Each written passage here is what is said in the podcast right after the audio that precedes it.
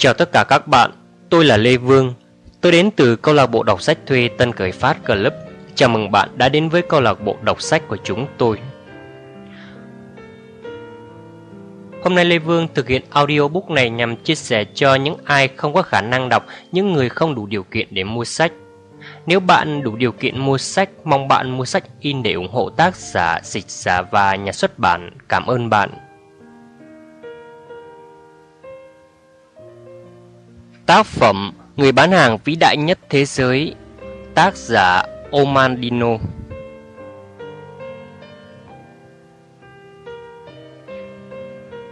Lời tựa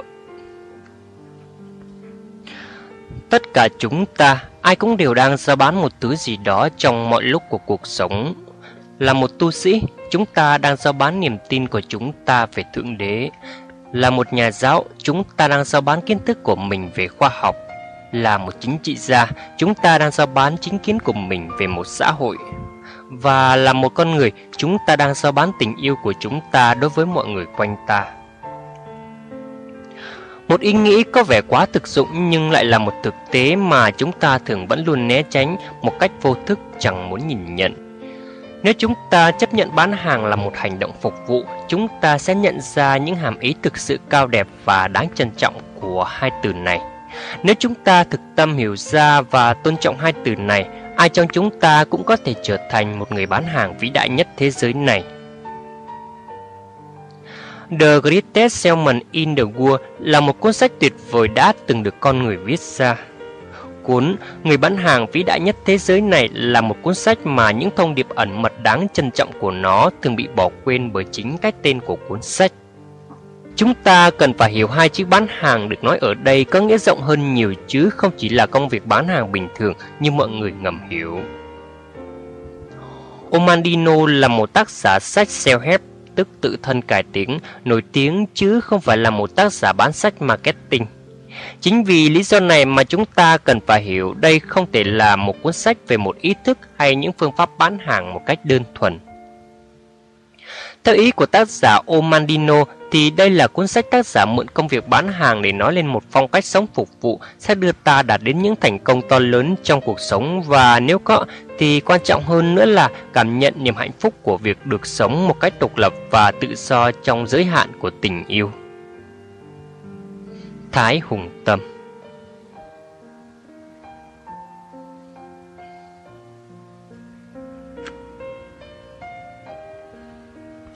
Chương 1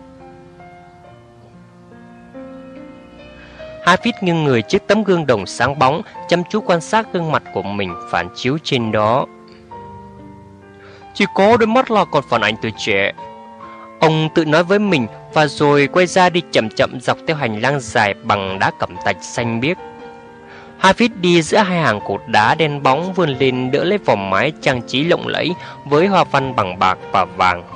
Đôi chân nặng nề vì tuổi tác đưa ông đi qua những chiếc bàn gỗ bách chạm khảm với ngà voi khắp nơi, trên tường, trên các ghế dài, khảm gỗ đều được trổ khảm bằng các loại vỏ chai sỏ quý hiếm điểm xuyết bằng đá quý, thành hình các hoa văn tuyệt mỹ.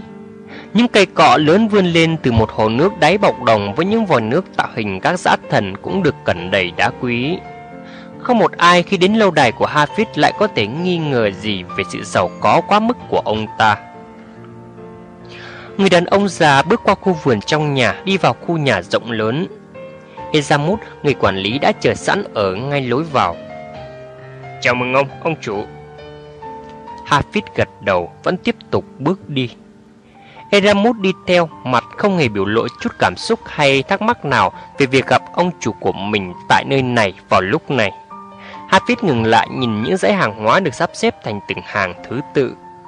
Nào là len, tơ lụa, mật, da thuộc, thảm và dầu thơm từ Trung Đông, thủy tinh, trà là, cọ dầu hạt rẻ từ Damakut, quê hương của ông, vải vóc, thuốc men từ Pamira, gừng, quế, đá quý từ Ả Rập, bắp, giấy, đá hoa cương, đá trắng, đá xanh, đá đỏ từ Ai Cập, tấm trải từ Babylon, tranh từ La Mã và tượng từ Hy Lạp. Mùi của hạt sẻ ngập tràn trong không khí và cái mũi già nua nhưng vẫn nhạy cảm của Hafid vẫn còn phân biệt được cả sự hiện diện của mùi táo, bơ và gừng. Cuối cùng ông ta quay lại với Eramus. Ông bọn giò, tài sản của chúng ta tính ra là bao nhiêu tiền vàng? Eramus nói mặt hơi xanh. Tất cả ư, thưa ông. Tất cả. Tôi chưa có kiểm tra số liệu mới đây, nhưng tôi biết là có hơn 7 triệu đồng vàng, thưa ông. Cộng với tất cả hàng hóa ở khắp các cửa hàng và kho ở các nơi thì sẽ là bao nhiêu nữa? Mùa bán hàng năm nay vẫn chưa hoàn tất, nhưng tôi tính ít nhất cũng thêm được 3 triệu nữa đấy. Hafid gật đầu. Không mua thêm hàng nữa, hãy lên một kế hoạch để bán hết mọi thứ còn lại và chuyển tất cả thành vàng. Người quản lý há hốc miệng, không nói được tiếng nào. Ông ta hơi lùi ra sau sửng sốt và cuối cùng cũng mở miệng, ông ta nói một cách cố gắng. Tôi không hiểu, thưa ông. Năm nay đang là năm lợi nhuận tốt nhất của chúng ta. Sức bán của tất cả các cửa hàng đều vượt trội hơn so với năm ngoái. Ngay cả cư dân của các lãnh địa của Lam Mã cũng đã trở thành khách hàng của chúng ta. Xin ông thứ lỗi cho sự chậm chạp của tôi, nhưng tôi không thể hiểu được lý do của mệnh lệnh này. Hafid cười, nắm lấy tay của Eramut thân mật. Người bạn tin tưởng của tôi ơi, ông có nhớ cái mệnh lệnh đầu tiên mà tôi đã ra cho ông khi ông mới vào làm việc với tôi từ nhiều năm trước không? Eramut hơi cong mày lại và rồi như bừng tỉnh. Tôi được lệnh của ông là trích ra hàng năm một nửa số lợi nhuận để phân phát cho người nghèo. Ông đã không cho tôi là một người khùng trong kinh doanh vào lúc đó sao? Tôi đã hết sức lo phiền khi đó, thưa ông. Hafid gật đầu. Và ông đã nhận thấy là sự lo phiền của ông là vô căn cứ. Vâng, thưa ông. Hãy tin vào tôi ông bạn già ơi. Cứ thi hành các quyết định của tôi cho đến khi tôi giải thích rõ ràng với ông. Tôi từ lúc này chỉ là một ông già và các nhu cầu của tôi cũng rất đơn giản. Kể từ ngày Lisa yêu dấu của tôi mất đi sau nhiều năm hạnh phúc, tôi chỉ mong muốn được phân phát hết tài sản của tôi cho những người còn thiếu thốn trên thế giới này. Tôi chỉ giữ lại vừa đủ cho mình để có thể sống yên cho đến hết quãng đời còn lại. Eramut này, ngoài việc chuyển đổi thành vàng các hàng hóa còn lại của tôi, ông hãy sửa soạn giấy tờ để chuyển giao các cửa hàng cho những ai đang quản lý chúng. Tôi cũng muốn ông hãy phát cho những người quản lý này mỗi người 5.000 đồng vàng như là một phần thưởng cho những năm tháng tận tụy vì tôi và cũng để họ có thể tiếp tục việc buôn bán như ý họ muốn. Eramut định nói nhưng Hafiz giơ tay lên ngăn lại. Nhưng mệnh lệnh này làm ông phiền lòng sao? Người quản lý già lắc đầu, cố gắng mỉm cười. Không, không, thưa ông. Tôi chỉ không thể hiểu nổi lý lẽ của ông. Ông cứ nói như là những ngày còn lại của ông có thể đếm được ý. Đúng là tính tình của ông, ông bạn giả. Sự lo phiền của ông là vì tôi chứ không hề vì bản thân mình. Ông không nghĩ một chút nào đến bản thân ông sao? Nếu thương quốc của chúng ta không còn nữa. Ông đã coi tôi như một người bạn từ bao nhiêu năm nay. Làm sao tôi có thể chỉ nghĩ đến mình, thưa ông? Hafid ôm lấy người bạn già nói Không cần phải vậy đâu Tôi yêu cầu ông lập tức chuyển 50.000 đồng vàng sang cho chính ông và hãy ở lại với tôi cho đến khi nào lời hứa mà tôi đã tự hứa với mình từ lâu được thực hiện. Khi nào lời hứa này hoàn tất, tôi sẽ chuyển giao lại tòa lâu đài và kho hàng này lại cho ông để tôi có thể sẵn sàng gặp lại Lisa yêu quý của tôi. Ezamut chăm chú nhìn chủ nhân của mình, không tài nào hiểu hết những gì vừa nghe. 50.000 đồng vàng, tòa lâu đài và kho hàng. Tôi, tôi không đủ sức đâu. Hafiz gật đầu. Tôi luôn đánh giá cao tình bạn mà ông dành cho tôi và xem nó là quý giá nhất. Những gì mà tôi trao cho ông chỉ là một phần rất nhỏ nhoi so với lòng trung thành bền bỉ của ông đối với tôi. Ông đã hoàn thiện các nghệ thuật sống không phải chỉ cho mình mà còn cho cả người khác nữa. Điểm quan tâm này được đánh giá cao hơn tất cả. Bây giờ tôi yêu cầu ông ngay hết lòng với những mệnh lệnh của tôi. Thời gian là cái quý giá duy nhất mà tôi còn lại và chúng chỉ còn ít lắm. Ezamut quay mặt đi để che giấu những giọt nước mắt đã trào ra. Ông ta nói giọng như vỡ ra. Vậy lời hứa mà ông nói đó là lời hứa gì? Mặc dù chúng ta đã sống như là anh em một nhà, nhưng tôi chưa hề được nghe ông nhắc đến. Hafid khoanh tay cười, nói Tôi sẽ gặp lại ông bạn khi nhiệm vụ cuối cùng này của ông đã hoàn tất và tôi sẽ cho ông biết cái bí mật đó, điều mà tôi chưa từng chia sẻ với một ai ngoài người vợ yêu dấu của tôi từ hơn 30 năm qua.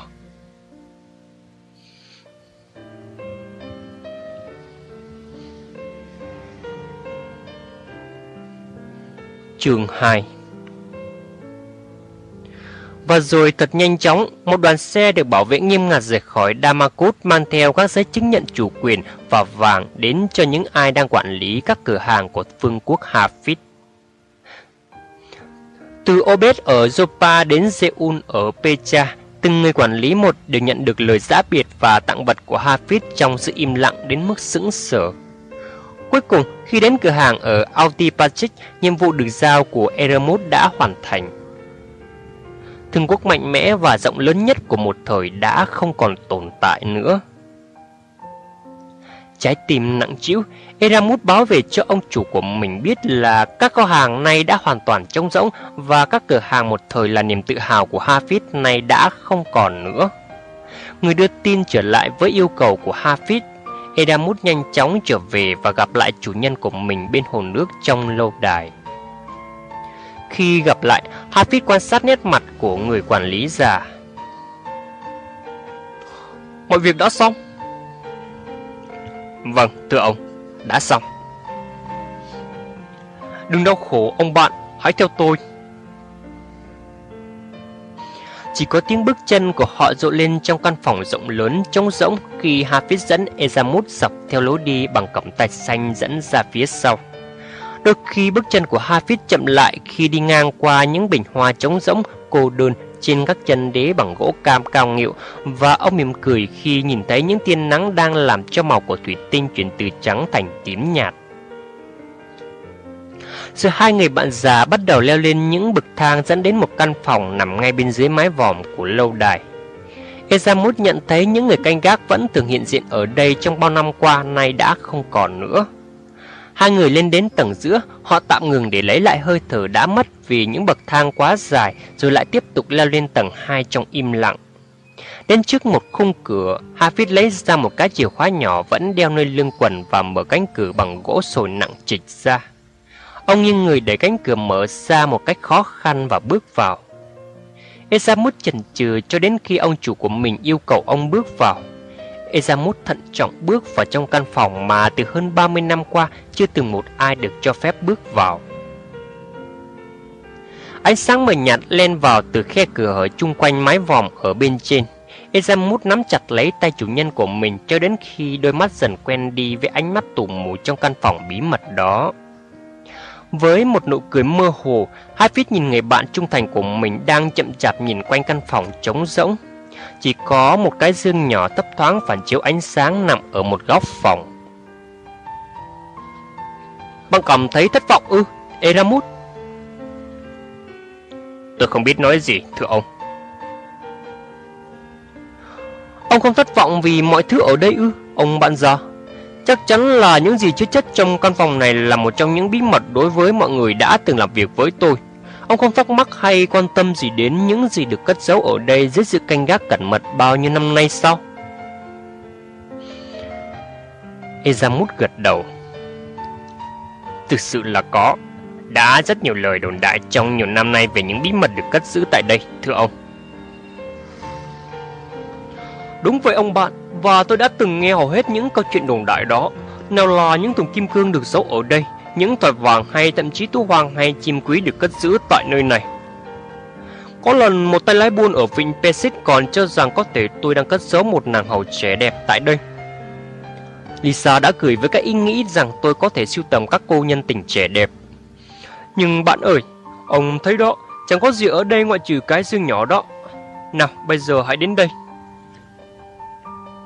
Hai người đàn ông cúi xuống bên chiếc xương nhỏ và Hafiz từ tốn gỡ những dây da buộc quanh chiếc xương bí mật đó. Ông ta hít sâu vào mùi gỗ cũ ẩm của chiếc xương và cuối cùng ông mở nắp xương lên. Ezamut nghiêng người nhìn qua vai ông Hafiz để xem xem có gì trong chiếc xương nhỏ đó. Bên trong chiếc xương chỉ có những cuộn tròn tròn, những cuộn tròn bằng da cũ kỹ. Hafid lấy ra một cuộn da, ông nhắm mắt lại ôm cuộn da vào ngực trong chốc lát. Một sự an bình lặng lẽ ánh lên trên gương mặt của ông như làm biến đi những nếp nhăn của tuổi tác. Rồi Hafiz đứng thẳng người dậy với cuộn da trước ngực. Căn phòng này có thể chấp chiếu hào quang của đá quý không? Không có gì cả. Giá trị của nó ở ngay trước mặt bạn trong chiếc giường gỗ đơn giản này. Mọi thành công, hạnh phúc, tình yêu, tự do trong tư tưởng và giàu có mà tôi đã vui hưởng đều đến trực tiếp từ những gì chứa đựng ở đây trong những cuộn gian này. Và tôi nợ chúng cũng như con người khôn ngoan đã tin tưởng và trao chúng cho tôi gìn giữ, một món nợ mà đến giờ tôi vẫn chưa trả được. Rung động bởi giọng điệu của Hafiz, Ezamut hơi lùi lại. Có phải đây là điều bí mật mà ông đã nhắc đến? Có phải chiếc dương có quan hệ đến lời thề mà ông đã hứa? Câu trả lời là đúng cho cả hai câu hỏi của ông. Izamut lau cái chán dịn mồ hôi của mình, nhìn Hafid một cách ngờ vực. Điều gì ẩn giấu trong những cuộn da đó mà giá trị của nó còn cao hơn cả kim cương, vàng bạc? Ngoại trừ một cuộn còn lại tất cả đều chứa đựng những nguyên tắc luật lệ hay sự thật căn bản được viết theo một cách để giúp người đọc hiểu rõ hơn những gì ẩn kín giữa hai dòng chữ của chúng. Để trở thành một bậc thầy trong nghệ thuật bán hàng, một người phải học và thực hành những nguyên tắc được ghi ở đây và người đó sẽ có được khả năng để gom góp lấy mọi tài sản trên thế gian này mà hắn ta mong muốn. Esamut nhìn vào những cuộn da vẻ không mấy tin tưởng ngay cả giàu có như ông ư, thưa ông. Còn hơn là giàu có nữa nếu hắn tò muốn. Ông đã nói, tất cả những cuộn da này đều ghi nhận những nguyên tắc bán hàng, ngoại trừ một cuộn. Vậy cuộn da đó có những gì trong đó, thưa ông? Cuộn da cuối cùng đó, ông bạn có thể gọi nó như vậy, chính là cuộn đầu tiên cần phải đọc. Các cuộn còn lại đều được đánh số tiếp theo thứ tự Cuốn đầu tiên này chứa đựng một bí mật mà chỉ những ai thật sự khôn ngoan và được chọn. Cuộn ra này thật sự chỉ dạy cho người ta cách cách hiệu quả nhất để học và hiểu sâu hơn những gì được viết trong những cuộn gia còn lại. Nó có vẻ như là một nhiệm vụ mà bất cứ ai cũng có thể hoàn thành.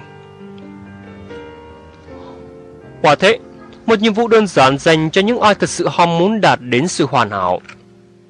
Những ai thật lòng nỗ lực chỉ cần trả giá bằng thời gian và sự tập trung cao độ cho đến khi từng nguyên tắc một trở thành cá tính của người đó, cho đến khi từng nguyên tắc một trở thành thói quen trong cuộc sống của người đó thôi.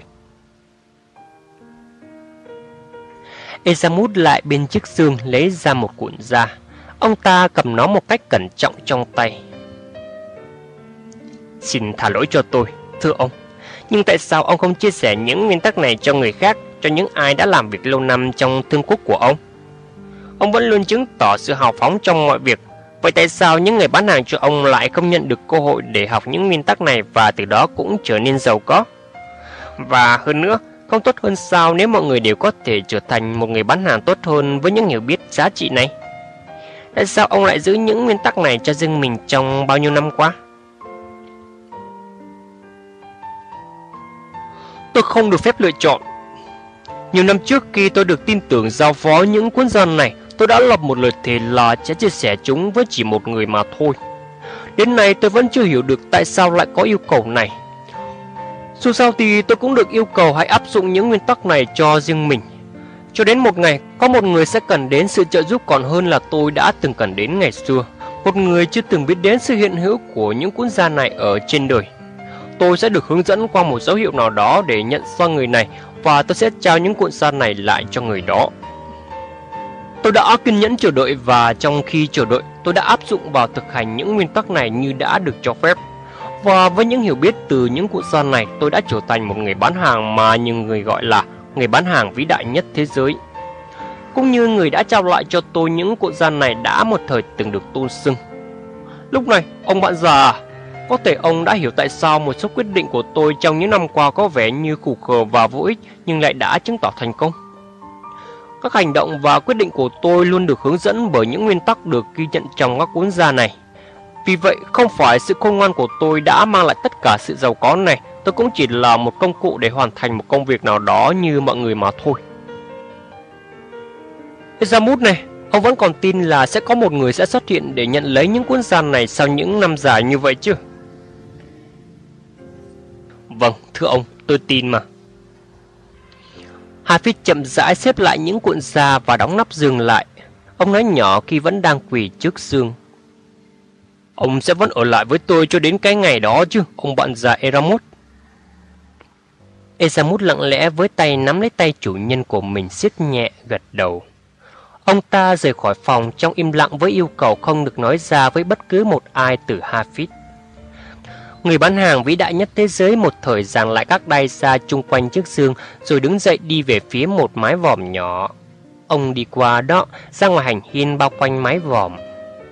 Một làn gió nhẹ từ phương đông thổi lại táp vào mặt của Hafid mang theo hương vị của những hồ nước mặn và sa mạc bỏng cháy ngoài xa kia.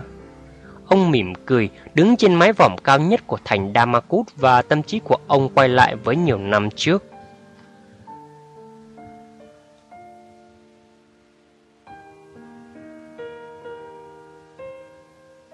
Chương 3 Lúc này là mùa đông và cái giá lạnh như càng rét bút hơn trên đỉnh ngọn đồi của những cây ô liu. Từ Jerusalem xuyên qua hẻm núi hẹp của thung lũng Kidon toàn đến mùi khói, nhang và cả thịt da cháy khét từ một đền thờ đâu đây gần đó. Trên một sườn đồi thấp hơn một khoảng so với làng Bethpay, đoàn thương hành của ông Pathos thành Pamia đang dừng chân tại đó. Lúc này đã trễ và ngay cả những con lạc đà cũng đã thôi không nhai những cành hồ chăn nữa mà nằm xuống nghỉ yên bên những bụi nguyệt quế mềm mại. Bên dãy liều bạt lặng lẽ, những bụi gai dầu quay quanh bốn cây ô liu cổ thụ tạo thành một hàng rào với lấy đám lạc đà đang chen chúc vào nhau tìm hơi ấm. Ngoại trừ hai người canh gác đang đi dọc theo những dãy xe hàng, chỉ còn có bóng của một người cao lớn là còn chuyển động in lên nền bạt da dê chiếc liều lớn của ông chủ Parrot. Bên trong ông Parrot đang đi lại đầy giận dữ, chốc chốc cho mày dừng lại lúc lắc cái đầu với cậu thanh niên đang quỳ ngay lối vào của căn lều. Cuối cùng ông ngồi xuống và với cậu trai đến gần. Hofit, lúc nào ta cũng đối xử tốt với ngươi, Ta hoàn toàn bất ngờ và không tin nổi cái yêu cầu lạ lùng của ngươi. Mi không hài lòng với công việc của Mi sao? Cậu trai chỉ cú nhìn xuống đất không dám ngẩng đầu dậy. Không đâu, thưa ông. Ông Parrot nhìn cậu thanh niên chăm chú. Hay là đoàn lạc đà của ta tăng lên quá nhanh làm nhiệm vụ của ngươi trở nên quá nặng nề? Không phải vậy, thưa ông. Vậy hãy nhắc lại rõ ràng yêu cầu của ngươi một lần nữa, cả những lý do dẫn đến yêu cầu bất thường đó nữa. Đó chỉ là lòng ham muốn của con được trở thành người bán hàng cho ông thay vì chỉ là một người chăm sóc lạc đà. Con mong muốn trở thành một người bán hàng như Haddad, Simon, Khalid và những người khác, ra đi với đoàn xe nặng trĩu hàng hóa và trở về với những đồng tiền vàng cho ông và cho cả họ nữa. Con muốn cải thiện vị trí của mình trong đời sống. Là một người chăn lạc đà con chắc chẳng là gì cả, nhưng là một người bán hàng cho ông con có thể đạt được nhiều hơn Con sẽ có thể giàu có và đạt được thành công Làm sao người biết được như vậy? Con vẫn thường nghe ông nói rằng không có nghề nghiệp hay việc buôn bán nào mang lại nhiều cơ hội hay để một người từ nghèo khó trở nên giàu có cho bằng làm người bán hàng. Ông Parrot gật đầu, nhưng ông nghĩ tốt hơn nên tiếp tục tra vấn cậu thanh niên. Thế ngươi có tin là ngươi đủ khả năng để làm việc như Hadad hay những người khác không? Hafid ngẩng lên nhìn ông chủ của mình, nói, Rất nhiều lần con nghe thấy Khalid phàn nàn với ông về sự không may của ông ta khi không bán được hàng Và cũng đã nhiều lần con nghe ông nhắc nhở Khalid rằng bất cứ ai cũng có thể bán mọi thứ trong kho hàng của ông trong một khoảng thời gian nếu áp dụng chặt chẽ những nguyên tắc và luật lệ của việc bán hàng nếu ông có thể tin là Khalid, người mà ai cũng cho là khờ khạo, có thể học được những nguyên tắc ấy, thì tại sao con lại không thể học được những hiểu biết đó chứ? Nếu ngươi tin là mình có thể thấm nhận những nguyên tắc đó, vậy đâu là mục đích của con trong đời sống? Ông Parrot bắt đầu thay đổi giọng điệu. Hafid hơi chần chừ chốc lát rồi nói Việc ông là một người bán hàng vĩ đại nhất thế giới đã được giao truyền khắp miền đất này. Cả thế giới này chưa bao giờ có một phương quốc buôn bán nào rộng lớn như thương quốc mà ông đã tạo dựng nên sau bao năm buôn bán. Khát vọng của con là trở thành còn vĩ đại hơn cả ông nữa, người giàu có nhất và là người bán hàng vĩ đại nhất trên toàn thế giới này. Ông Parrot ngả người ra sau quan sát khuôn mặt trẻ trung của cậu bé. Mùi của các con lạc đà vẫn còn đượm trên quần áo của cậu nhưng chỉ có một chút ngại ngùng ẩn hiện trong phong thái. Vậy rồi con sẽ làm gì với tất cả những thứ đó và với quyền lực đáng sợ chắc chắn là luôn đi theo cùng với sự giàu có đó? Con sẽ làm như ông đã làm. Gia đình con sẽ được cung cấp đầy đủ với những vật dụng tốt nhất và phần còn lại con sẽ chia sẻ với những ai đang còn thiếu thốn. Ông Farod nhẹ lắc đầu. Sự giàu có, con ơi, không bao giờ nên là mục đích của con trong đời sống. Con nói rất trôi chảy nhưng chúng chỉ là từ ngữ. Sự giàu có thực sự là nằm ở trong trái tim của con chứ không phải ở túi tiền đâu. Hà Phít chống chế. Không lẽ ông không giàu sao, thưa ông? Người đàn ông cười vì sự ngưng ngạnh của cậu bé. Hà phí ạ, còn rất nhiều điều để quan tâm hơn chỉ là sự giàu có ở vật chất. Ở đây chỉ có một sự khác biệt giữa ta trong lâu đài Herod và tên ăn mày hạng bét lê lết ngoài đường. Tên ăn mày chỉ nghĩ đến bữa ăn sắp tới, còn ta nghĩ đến bữa ăn cuối cùng. Không, con trai ơi, Đừng khát vọng chỉ vì sự giàu có và có sức lao động cật lực để được giàu sang. Thay vì vậy, hãy nỗ lực vì hạnh phúc để yêu người và được người yêu. Quan trọng hơn hết là đạt đến sự an bình trong tâm tưởng và tĩnh lặng trong suy nghĩ của mình. Hafid tiếp tục phản ứng. Nhưng những điều này không thể đạt được nếu không có vàng. Ai lại có thể sống an bình trong tư tưởng một khi nghèo khổ chứ? Làm sao một người có thể hạnh phúc khi bụng đói chứ? Làm sao có thể bày tỏ tình yêu với gia đình khi mình không thể nuôi nấng được vợ con? Ông đã từng nói là sự giàu có là tốt khi nó đem lại niềm vui cho người khác cơ mà. Vậy sao mong muốn được giàu có của con lại là không tốt? Sự nghèo khó có thể là chứng nhân hay một cách sống chỉ dành cho một nhà tu hành trong sa mạc vì ông ta chỉ có mỗi một chú của ông ta để mà phụng sự. Nhưng con, con cho rằng sự nghèo khó là dấu chỉ cho sự yếu kém của năng lực cũng như khát vọng. Con không phải là người thiếu những phẩm chất đó. Ông Farod câu mày. Điều gì đã khiến con nảy lên những khát vọng bất ngờ đó? Con nói về việc nuôi nấng một gia đình, nhưng con chưa có gia đình mà. Con đã không còn gia đình riêng của con nữa kể từ khi trận dịch năm đó cướp mất cha mẹ của con đi và ta đã nhận nuôi con từ đó. Nước da sạm nắng của Hafiz cũng không thể nào che giấu được màu hồng đang ửng lên trên hai gò má. Khi chúng ta dựng trại ở Hebron, trước khi lên đường, con đã đã đã gặp con gái của Kenan ở đó.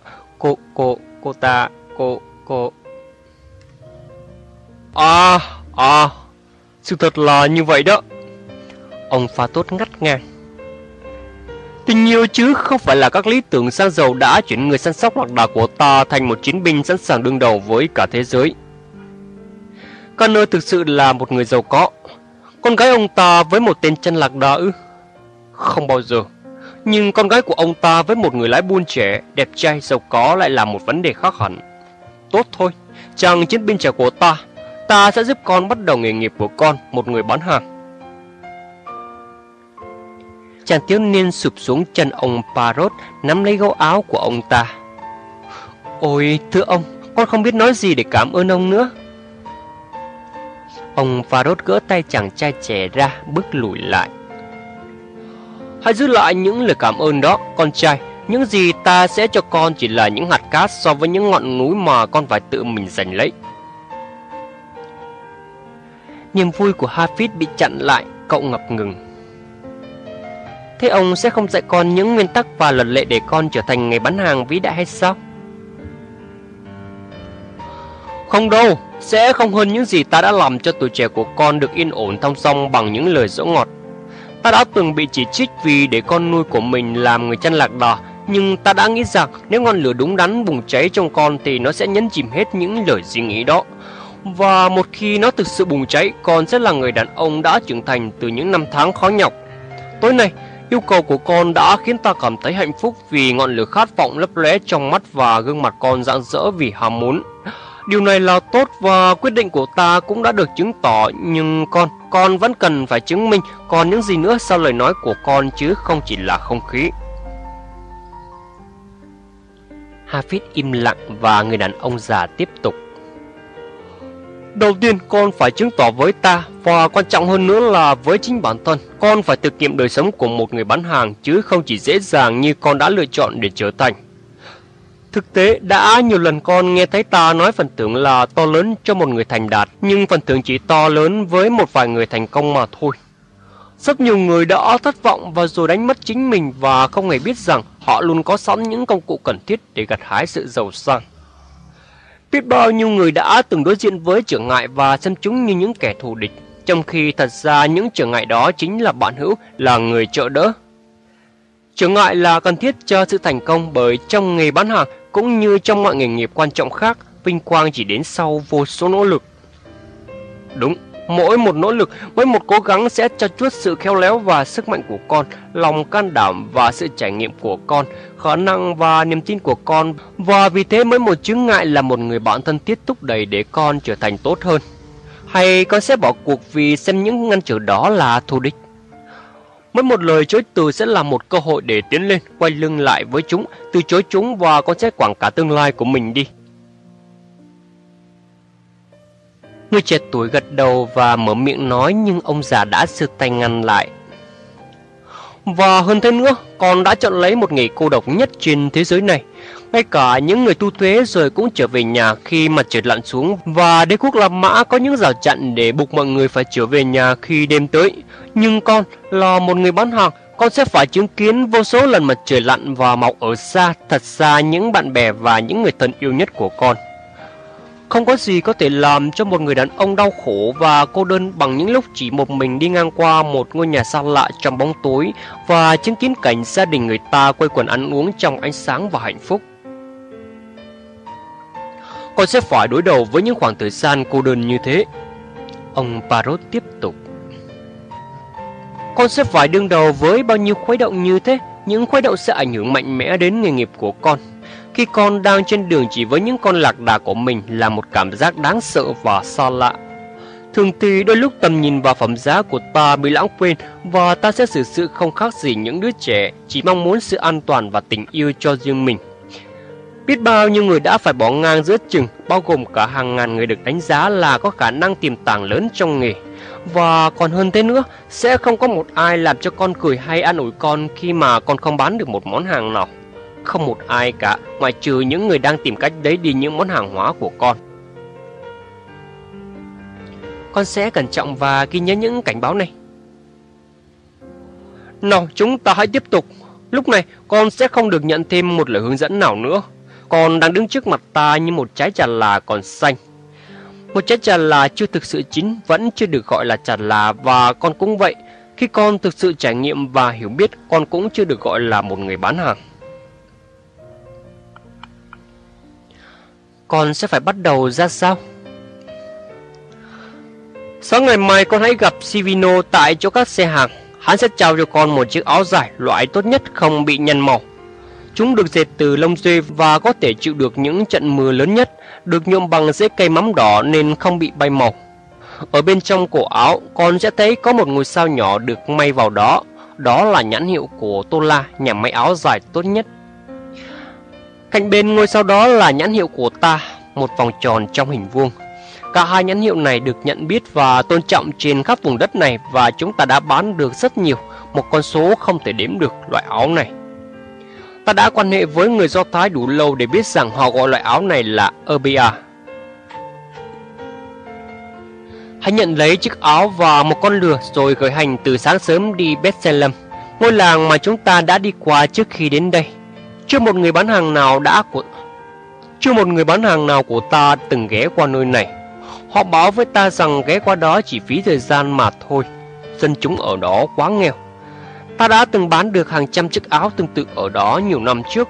Hãy ở lại Bethlehem cho đến khi còn bán được chiếc áo dài đó. Hafiz gật đầu, cố gắng che giấu sự kích động trong giọng nói. Con sẽ bán nó với giá bao nhiêu, thưa ông? Ta sẽ ghi tên con vào sổ với giá một đồng Derarius bạc. Khi trở về con sẽ giao lại cho ta một đồng đó và giữ lại phần lời từ đó cho con. Vì thế con hãy tự định giá cho chiếc áo dài. Con có thể ghé qua khu họp chợ ở cửa Nam thị trấn hay tự mình đến từng nhà tùy thích. Ta chắc chắn với con là ở trong đó có hàng ngàn gia đình. Chắc chắn là có thể bán được một cái áo ở đó. Con đồng ý chứ? Hafid gật đầu, tâm trí của cậu sẵn sàng cho ngày mai. Ông Farod đặt tay lên vai người tuổi trẻ. Cho đến khi con quay lại, ta sẽ không chỉ định một ai thay vào vị trí của con hiện tại. Nếu con nhận ra rằng mình không thích hợp với nghề nghiệp, đừng nên chán nản. Đừng bao giờ xấu hổ vì thất bại vì những ai không bao giờ thất bại là những ai không bao giờ cố gắng. Khi con trở về, ta sẽ hỏi con nhiều về những gì con đã trải qua và rồi sẽ quyết định phải làm những gì để biến giấc mơ của con thành sự thật. Hafid cúi chào và xoay mình bước đi, nhưng người đàn ông già ngăn lại. Con trai ạ, có một điều về cách xử sự mà con phải ghi nhớ khi bắt đầu cuộc đời mới của con. Hãy luôn ghi nhớ nó trong lòng và con sẽ vượt qua được những trở ngại tưởng chừng không thể vượt qua, những trở ngại mà chắc chắn là con sẽ phải đối mặt như một con người với khát vọng trong tim. Vâng, thưa ông. Thất bại không thể đánh gục được con nếu mong ước thành công của con đủ mạnh. Ông Farod bước lại gần chàng trai trẻ. Con có hiểu đầy đủ ý nghĩa của những lời ta nói chưa? Vâng, có, thưa ông. Vậy hãy nhắc lại lời ta nói đi. Thất bại không thể đánh gục được một người có mong ước thành công đủ mạnh.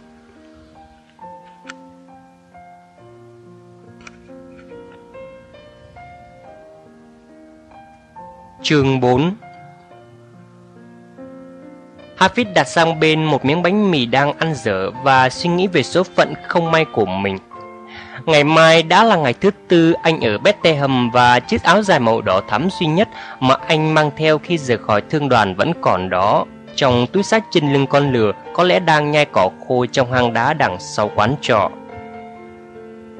Ngồi nghe tiếng cười nói ồn ào ở chung quanh trong giờ ăn tối, Hafiz bực mình nhìn vào bữa ăn giang dở của mình. Những nghi ngờ đã từng ám ảnh mọi người bán hàng từ xưa đến nay quấy đảo tâm trí anh. Tại sao người ta không muốn nghe câu chuyện của mình? Sao không một ai tỏ ra chú ý? Tại sao họ lại đóng sập cửa lại khi mình chưa kịp nói được lấy đủ một câu? Tại sao họ không hề quan tâm đến công việc của mình và vội vã bỏ đi? Có phải mọi người trong thị trấn này đều nghèo khổ? Ta phải nói gì những khi họ thích chiếc áo nhưng không đủ tiền để mua nó? Tại sao có nhiều người nói mình hãy trở lại vào một ngày khác? Tại sao những người khác bán được mà mình lại không thể? Nỗi sợ siết chặt lấy mình khi đến gần một cánh cổng đóng kín là gì? Và làm sao để vượt qua nó? Có phải giá của mình đặt ra là quá cao? Chàng trai trẻ lắc đầu chán nản vì sự thất bại của mình. Có thể đây không phải là cuộc đời dành cho anh. Có thể anh nên tiếp tục làm người chân lạc đà để được vài đồng kẽm sau một ngày lao động cực nhọc. Là một người bán hàng, anh phải may mắn và trở về với thương đoàn dù chỉ với một chút lợi nhuận trong tay. Ông chủ Parrot đã gọi anh là gì? Người chiến binh trẻ ư? Anh thoáng nghĩ đến việc sẽ trở lại với lũ lạc đà. Và rồi ý nghĩ của anh quay lại với Lisa và ông bố già Kenneth cáu kỉnh của cô. Sự hồ nghi mau chóng rời khỏi tâm trí anh. hà phít quyết định đêm nay anh sẽ ngủ lại trên đồi để tiết kiệm số tiền nhỏ nhoi của mình và sáng mai anh sẽ bán đi chiếc áo dài. Và còn hơn thế nữa, Hafid sẽ nói thật hay và lưu loát để bán được chiếc áo dài với giá thật cao. Anh sẽ bắt đầu thật sớm ngày mai, ngay khi mới bình minh. Anh sẽ đến giếng nước của thị trấn. Anh sẽ mời mọc hết cả những người đi ngang qua đó và sẽ mau chóng trở về ngọn đồi của những cây ô liu với những đồng tiền bạc trong túi. Hafid với lấy phần bánh mì còn lại của mình, anh lại nghĩ đến ông chủ của mình. Ông Parrot sẽ tự hào vì anh, anh sẽ không trở về trong thất bại và nản chí. Thực ra thì 4 ngày là quá dài để bán chỉ mỗi một chiếc áo Nhưng một khi anh có thể hoàn tất việc này trong 4 ngày Anh biết anh sẽ có thể học được từ ông Pasot cách làm sao để có thể bán chỉ trong 3 ngày rồi 2 ngày với thời gian, anh sẽ càng ngày càng lành nghề và sẽ có thể bán thật nhiều những chiếc áo dài tương tự trong từng giờ một. Và rồi anh sẽ thực sự trở thành một người bán hàng đầy tự hào. Anh rời khỏi quán trọ ồn ào đi về phía hang đá. Không khí ra bút phủ lên lớp cỏ dưới chân Hafid một lớp áo băng mỏng, chúng như kêu rên, dạn vỡ dưới từng bước chân của Hafid. Anh quyết định không ra đồi ngủ tối nay, anh sẽ ngủ lại tại hang đá với con lừa của anh.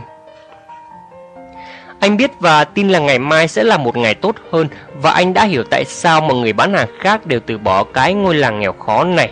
Bọn họ đã cho là không một việc buôn bán nào có thể được hoàn tất ở đây và Hafiz vẫn nhớ lại điều này mỗi khi có ai đó từ chối chiếc áo dài đỏ của anh.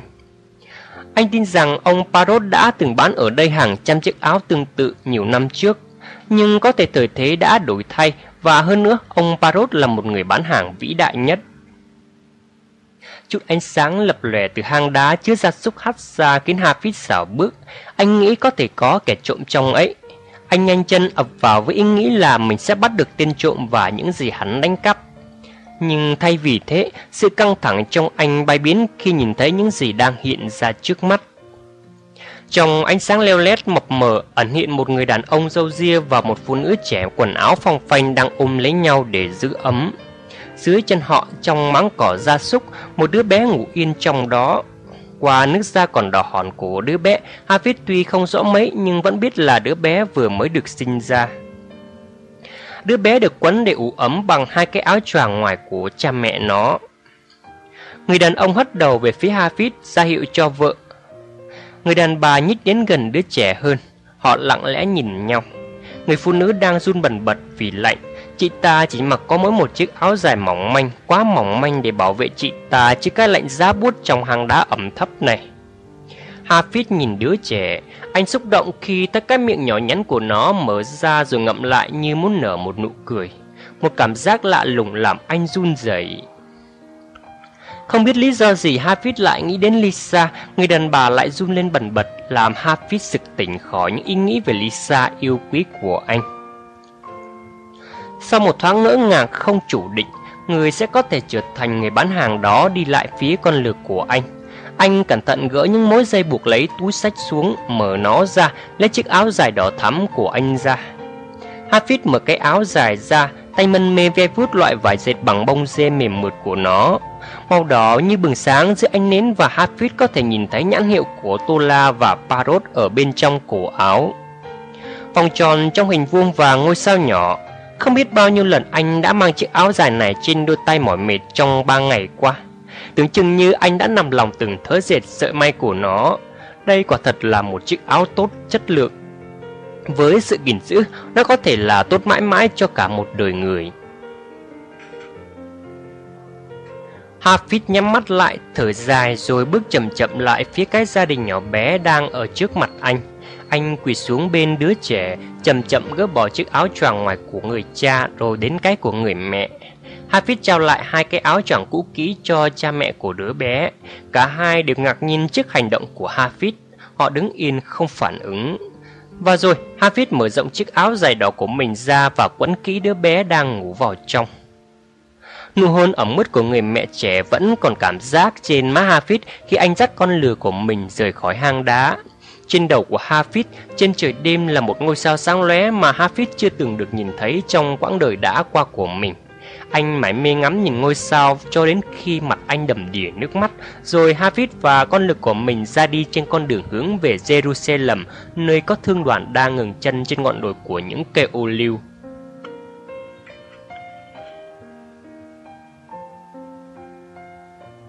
Chương 5 Hafiz cưỡi lừa đi chậm chậm, đầu cúi xuống nên không nhận thấy ngôi sao sáng một cách kỳ lạ đó vẫn đang chiếu sáng con đường trước mặt anh. Tại sao anh lại hành động khờ dại như vậy? Anh không hề quen biết những người đã gặp trong cái hang đá đó. Tại sao không cố gắng bán cho họ cái áo dài đỏ đó chứ? Anh sẽ phải nói gì với ông Parrot đây? Và còn những người khác nữa, họ sẽ cười lăn ra đất khi biết việc anh đã cho đi cái áo mà không nhận lại được một chút gì, mà lại là cho một đứa bé xa lạ mới lọt lòng một cách nghèo hèn trong một hang đá. Anh suy nghĩ xem có cách nào đánh lừa được ông Parrot không? Có thể là đã đánh mất nó trên lưng lửa khi ăn chưa? Hay ông Parrot có thể tin được những câu chuyện như vậy không? Dù sao thì cũng có rất nhiều người trộm cắp trên khắp giải đất này Ông Parrot có thể nào tin và rồi không trách mắng mình vì không cẩn thận không? Và rồi rất sớm, Hafiz đã về đến trên con đường xuyên qua vườn Gethsemane. Anh xuống lửa, mệt mỏi dắt nó lên đồi đến với thương đoàn. Ánh sáng từ ngôi sao làm không gian có vẻ như ban ngày và sự lo lắng mau chóng tràn ngập Hafiz khi anh nhìn thấy ông Parrot đang đứng đó trước cửa liều, ngước nhìn lên trời đêm. Hafiz ngừng lại, hầu như không cử động, nhưng ông Parrot lập tức nhận ra anh. Có một chút ngỡ ngàng trong giọng nói khi ông Parrot đến gần anh và hỏi có chuột về đây từ Bethlehem ư? Vâng, thưa ông chủ Con không cảm thấy gì khi nhìn thấy ngôi sao đó đi theo con sao? Không thưa ông, con không biết con không nhận thấy ư? Ta đã không thể rời mắt khỏi ngôi sao đó khi nó mọc lên từ phía Bethlehem cách đây 2 giờ. Chưa bao giờ ta nhìn thấy một ngôi sao rực rỡ đến như thế. Và rồi ta đã nhận ra nó ở ngay đây, ngay trên đầu chúng ta. Rồi con xuất hiện. Chúa ơi! Và ngôi sao cũng dừng lại. Ông Parrot lại gần Hafiz, chăm chú nhìn anh thật gần rồi hỏi. Con có liên quan đến một sự kiện lạ lùng nào đó ở Bethlehem không? Không, thưa ông. Người đàn ông trong mày suy nghĩ. Ta chưa bao giờ trải qua một đêm với những sự kiện lạ lùng như đêm nay. Hafiz bật nói. Con cũng không thể nào quên được đêm nay, thưa ông. À, à, quả là đã có việc xảy ra trong đêm nay. Tại sao con lại trở về vào lúc đã trễ chàng như vậy chứ? Hafid im lặng trong khi người đàn ông giả xem qua hành lý của anh trên lưng lửa. Đã không còn nữa, cuối cùng thì con cũng đã thành công. Hãy vào đây và kể cho ta nghe về những gì con đã trải nghiệm. Ta không thể hiểu được vì sao một ngôi sao lại đi theo cậu trai chăn lạc đà như con chứ. Ông Parrot ngả lưng nằm nghe chăm chú câu chuyện dài của chàng trai trẻ về những lời từ chối thậm chí sỉ nhục không ngừng mà cậu đã phải nhận lãnh ở Bethlehem. Ông gục gật đầu khi nghe Hafiz kể về người lái buôn hung hăng, người gần như quẳng cậu ra khỏi cái tiệm hàng của mình và mỉm cười khi nghe đến đoạn hai người lính đã vứt lại chiếc áo vào mặt Hafiz khi anh từ chối bớt giá bán. Cuối cùng giọng Hafiz hầu như khản đặc và lập bập khó nghe khi cậu kể lại tất cả những do dự, hồ nghi và khuấy đảo tâm trí cậu trong quán rượu tối hôm nay. Ông Parrot ngắt lời chàng trai. Hafiz à, Hãy nhớ lại rõ ràng những hồ nghi mà con đã suy nghĩ khi ngồi một mình buồn bã đó. Khi Hafiz kể lại rõ ràng những ý nghĩ của anh khi đang ăn tối trong quán rượu, người đàn ông già tiếp tục gạn hỏi. Bây giờ hãy nói rõ xem, điều gì đã khiến con vứt bỏ mọi nghi ngờ và đem đến cho con lòng can đảm để quyết định tiếp tục cố gắng bán đi chiếc áo dài đó? Hafiz suy nghĩ trước khi đáp lại ông Parrot con chỉ nghĩ đến cô con gái của Canet. Khi ở trong cái quán rượu tồi tệ đó, con đã nghĩ con sẽ không thể gặp lại Lisa nếu con thất bại. Đến đây thì giọng Hafid như vỡ ra. Dù sao thì con cũng đã đánh mất Lisa rồi. Con đã thất bại ư? Ta không hiểu, chiếc áo đã không còn nữa. Hafiz nói nhỏ khiến ông Parrot phải nghiêng người đến trước để lắng nghe câu chuyện đã xảy ra nơi hang đá, đứa bé và chiếc áo dài. Ông Parrot chốc chốc lại liếc nhìn qua cửa lều nơi ánh sáng của ngôi sao vẫn đang chiếu sáng cả khu trại. Nụ cười nở ra trên khuôn mặt đầy ngỡ ngàng của ông Parrot và ông nhận ra là Hafiz đã ngừng kể cậu trai đang sụt sùi nước mắt.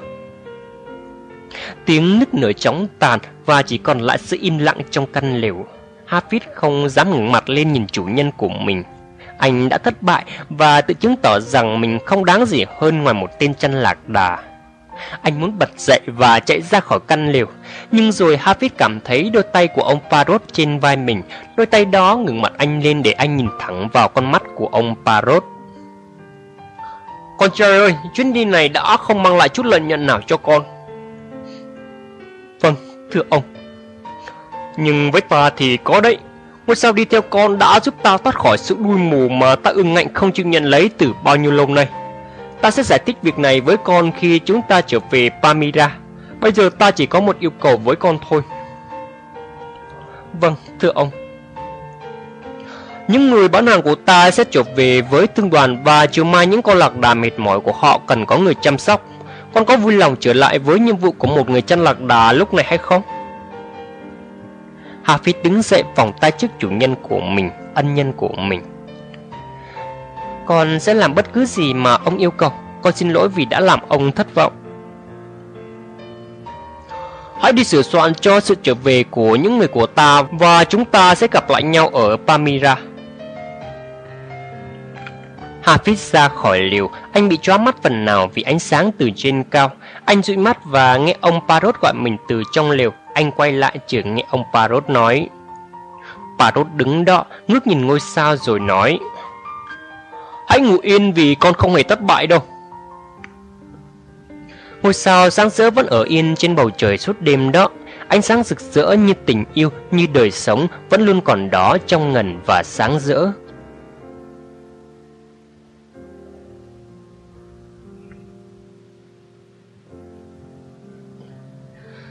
Chương 6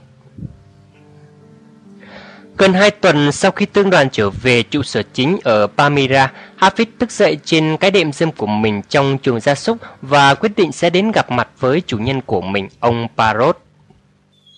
Anh bồn chồn đứng chờ bên giường của ông Parrot cho đến khi ông chủ của anh thức dậy. Ông Parrot vật vã với đống chăn nệm và cuối cùng ngồi lên. Gương mặt của ông già đầy mệt mỏi và đôi tay đẩy gân ngang sọc. Thật khó cho Hafiz nhận ra được đây là người đàn ông mạnh mẽ đã nói chuyện với anh hai tuần trước đó. Ông Parrot khó khăn lần về phía cuối giường nơi chàng trai trẻ đang chờ. Ngồi bên dưới, Hafiz kiên nhẫn đợi chủ nhân của mình mở lời. Ngay cả giọng nói của ông Parrot cũng khác hẳn so với trước đây hai tuần. Con trai của ta, con đã có thời gian đủ để suy nghĩ về tham vọng của mình. Con vẫn còn muốn trở thành một người bán hàng vĩ đại chứ? Vâng, con vẫn muốn, thưa ông. Ông già gật đầu. Vậy hãy cứ thế. Ta đã muốn nói chuyện nhiều với con nhưng con thấy đó còn nhiều việc khác cho ta. Mặc dù ta vẫn trong mình là một người bán hàng vĩ đại nhất nhưng ta vẫn không thể nào bán được cái chết ra khỏi cửa nhà ta. Thần chết đã đợi ở đây nhiều ngày và như một con chó đói bên ngưỡng cửa của ta. Và cũng như một con chó, ông ta biết rằng cửa phòng của ta không có người canh gác. Cơn ho cắt ngang lời ông Parrot và Hafiz vẫn im lặng ngồi đó trong khi người đàn ông già lấy lại hơi thở. Cuối cùng, cơn ho cũng dứt và ông Parrot mỉm cười yếu ớt. Thời gian của ta còn lại rất ngắn ngủi, vậy hãy bắt đầu đi. Trước hết, con hãy lấy chiếc rừng gỗ ở dưới gầm giường ra cho ta. Hafiz quỳ xuống lôi ra một cái dương gỗ nhỏ được buộc đai cẩn thận. Anh đặt chiếc dương trước mặt Parrot, người đàn ông già hắng giọng. Nhiều năm trước khi ta cũng không là gì hơn một cậu bé chân lạc đỏ như con. Ta đã cứu được du khách phương Đông thoát khỏi tay của hai tên cướp. Ông hàm ơn và mong muốn được tưởng thưởng ta vì đã cứu mạng dù ta không hề yêu cầu hay mong muốn. Và vì ta không có gia đình cũng như tài sản nên ông ta mang ta về nhà và nhận ta làm người của ông. Một ngày kia khi ta đã làm quen với cuộc sống mới, ông cho ta xem chiếc xương gỗ này. Bên trong có 10 cuộn da được đánh số theo thứ tự. Cuộn thứ nhất chứa đựng những bí mật để học tập. Những cuộn khác chứa đựng những nguyên tắc và luật lệ để đạt được thành công trong nghề bán hàng. Năm sau đó, ta được dạy dỗ hàng ngày với những lời lẽ khôn ngoan trong các cuộn da và bí mật về học tập trong cuộn da thứ nhất. Ta hầu như thuộc nằm lòng từng chữ một cho đến khi chúng trở thành một phần trong suy nghĩ và đời sống của ta. Chúng trở thành thói quen của ta. Sau cùng, một ngày kia ông yêu cầu ta ra đi và ta được nhận chiếc dương chứa 10 cuộn da này, một phong thư niêm kín và một túi tiền với 50 đồng bạc. Bức thư chỉ được mở ra khi ta không còn nhìn thấy ngôi nhà đã cưu mang ta nữa.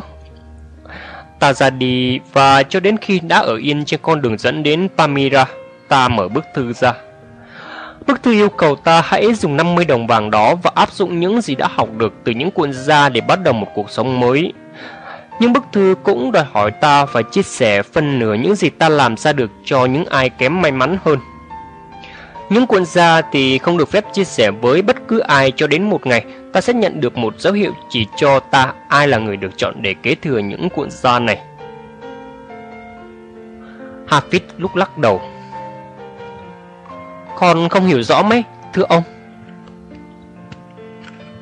Ta sẽ giải thích. Ta vẫn để tâm tìm kiếm con người với các dấu hiệu để nhận biết đó từ bao nhiêu năm qua và trong khi chờ đợi, ta áp dụng những gì học được từ những cuộn xa mà thu thập được gia sản khổng lồ như ngày nay. Ta đã gần như cho rằng không hề có một người với dấu hiệu báo trước như vậy cho đến khi con trở về sau chuyến đi Bethlehem. Ta nhận ra con chính là người được chọn để nhận lấy những cuốn gian này khi con xuất hiện với ngôi sao sáng rực đó trên đầu, ngôi sao đã theo cùng con đến từ Bethlehem. Trong thâm tâm ta đã cố gắng để hiểu được ý nghĩa của sự kiện này và cuối cùng ta đã thôi không còn muốn thử thách những hành động của đấng tối cao nữa. Khi con cho ta biết đã cho đi cái áo, một cái có ý nghĩa quá to lớn đối với con. Một cái gì đó đã rung lên trong lòng ta và ta hiểu cuộc tìm kiếm lâu dài của ta này đã kết thúc. Ta đã tìm thấy người được chỉ định để nhận lấy những cuốn da này. Thật là lạ lùng, khi ta biết ta đã tìm được người thừa kế đúng đắn cho những gì mà ta đã được thừa hưởng thì sinh lực của ta cũng bắt đầu dần dần cạn kiệt. Này, ta gần đến đích và cuộc tìm kiếm dài ngày của ta đã hết. Ta có thể ra đi với bình an rồi. Tiếng nói của ông già gần như không còn nghe được nữa. Ông cố gắng trùm lại gần hơn với Hafiz. Hãy nghe kỹ, con trai ơi, ta sẽ không còn đủ sức để lập lại nữa.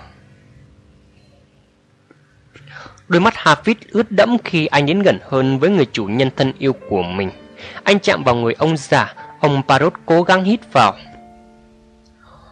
Bây giờ ta trao lại con những cuộn da này, nhưng có một vài điều kiện con buộc phải tuân thủ ở đây có một túi tiền với 100 đồng vàng. Tiền này để con sống và có thể mua một ít hàng hóa để bắt đầu cuộc kinh doanh của riêng con. Ta có thể cho con thật nhiều tiền, nhưng điều này có thể sẽ hại con. Dù sao thì những thứ mà con nhận hôm nay đã là quá đủ để con trở thành một người bán hàng vĩ đại và giàu có nhất thế giới này. Còn thấy đó, ta không hề quên điều mơ ước của con. Hãy rời khỏi nơi này và đi tới Damakut. Ở đó con sẽ có vô số cơ hội để áp dụng những gì học được từ những cuộn da này. Khi con đã ở yên đâu đó, hãy mở cuộn da thứ nhất ra. Con hãy đọc đi, đọc lại nó cho đến khi hiểu thấu những bí mật để học tập các nguyên tắc và luật lệ ở trong cuộn gia tiếp theo. Khi con bắt đầu học tập từng cuốn tiếp theo một, con cũng có thể bắt đầu việc buôn bán của mình. Nếu con kết hợp được những gì con học với những kinh nghiệm mà con thu thập được và vẫn tiếp tục học tập theo những điều chỉ dẫn ở các cuộn gia này, việc buôn bán của con sẽ lớn dần lên từng ngày.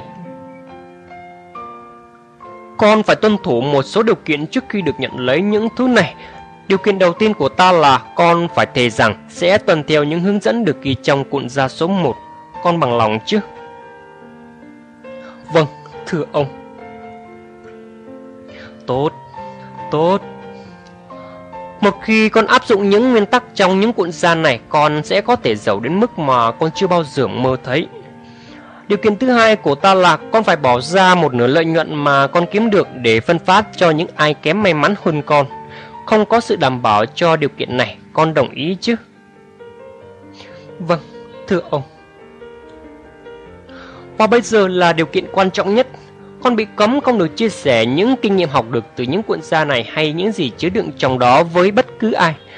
Một ngày kia sẽ xuất hiện một người với những dấu hiệu lạ thường tương tự như ngôi sao dẫn lối và hành động rộng mở để tình yêu của con, những dấu hiệu mà ta đã để tâm tìm kiếm. Khi điều đó xảy ra, con sẽ nhận ra những dấu hiệu này dù con người đó cũng không hề biết rằng mình là người được chọn. Khi con tim của con mách bảo rằng con đã đúng, hãy chuyển giao chiếc dương và những cuộn da này cho người đó, bất kể người đó là đàn ông hay đàn bà, một cách vô điều kiện, chứ không phải như ta và con đã phải tuân theo. Bức thư ngày xưa mà ta đã nhận được nói rõ rằng người thứ ba nhận được những cuộn gian này có thể chia sẻ những thông điệp nó cho toàn thế giới nếu anh hay chị ta muốn. Con có hứa là sẽ tuân theo điều này không? Con sẽ tuân theo, thưa ông. Ông Parrot thở ra một hơi nhẹ nhõm cứ như là vừa chút khỏi vai một gánh rất nặng. Ông mỉm cười yếu ớt và ôm lấy mặt Hafiz nói khẽ. Hãy nhận lấy và ra đi. Ta sẽ không bao giờ còn thấy lại con nữa. Hãy ra đi với tình yêu và lời chúc tụng của ta cho sự thành công và mong rằng Lisa của con sẽ cùng chia sẻ mọi hạnh phúc mà tương lai sẽ đem lại cho con. Những giọt nước mắt thành tâm tuôn trào hai bên má Hafid khi anh nhận lấy chiếc giường gỗ và đi ra khỏi phòng ngủ của người chủ thân yêu. Anh ngừng lại bên ngoài cánh cửa, xoay người lại nói với ông chủ của mình. Có phải thất bại sẽ không thể đánh gục được con khi sự quyết tâm đạt đến thành công của con đủ mạnh? Người đàn ông già chậm chạp gật đầu. Ông giơ tay lên chào vĩnh biệt chàng trai trẻ. Nhiệm vụ của ông nơi trần thế này đã hoàn tất. Ông sẽ ra đi, nhưng tình yêu mà ông luôn tin tưởng sẽ vẫn còn đó mãi với trần gian.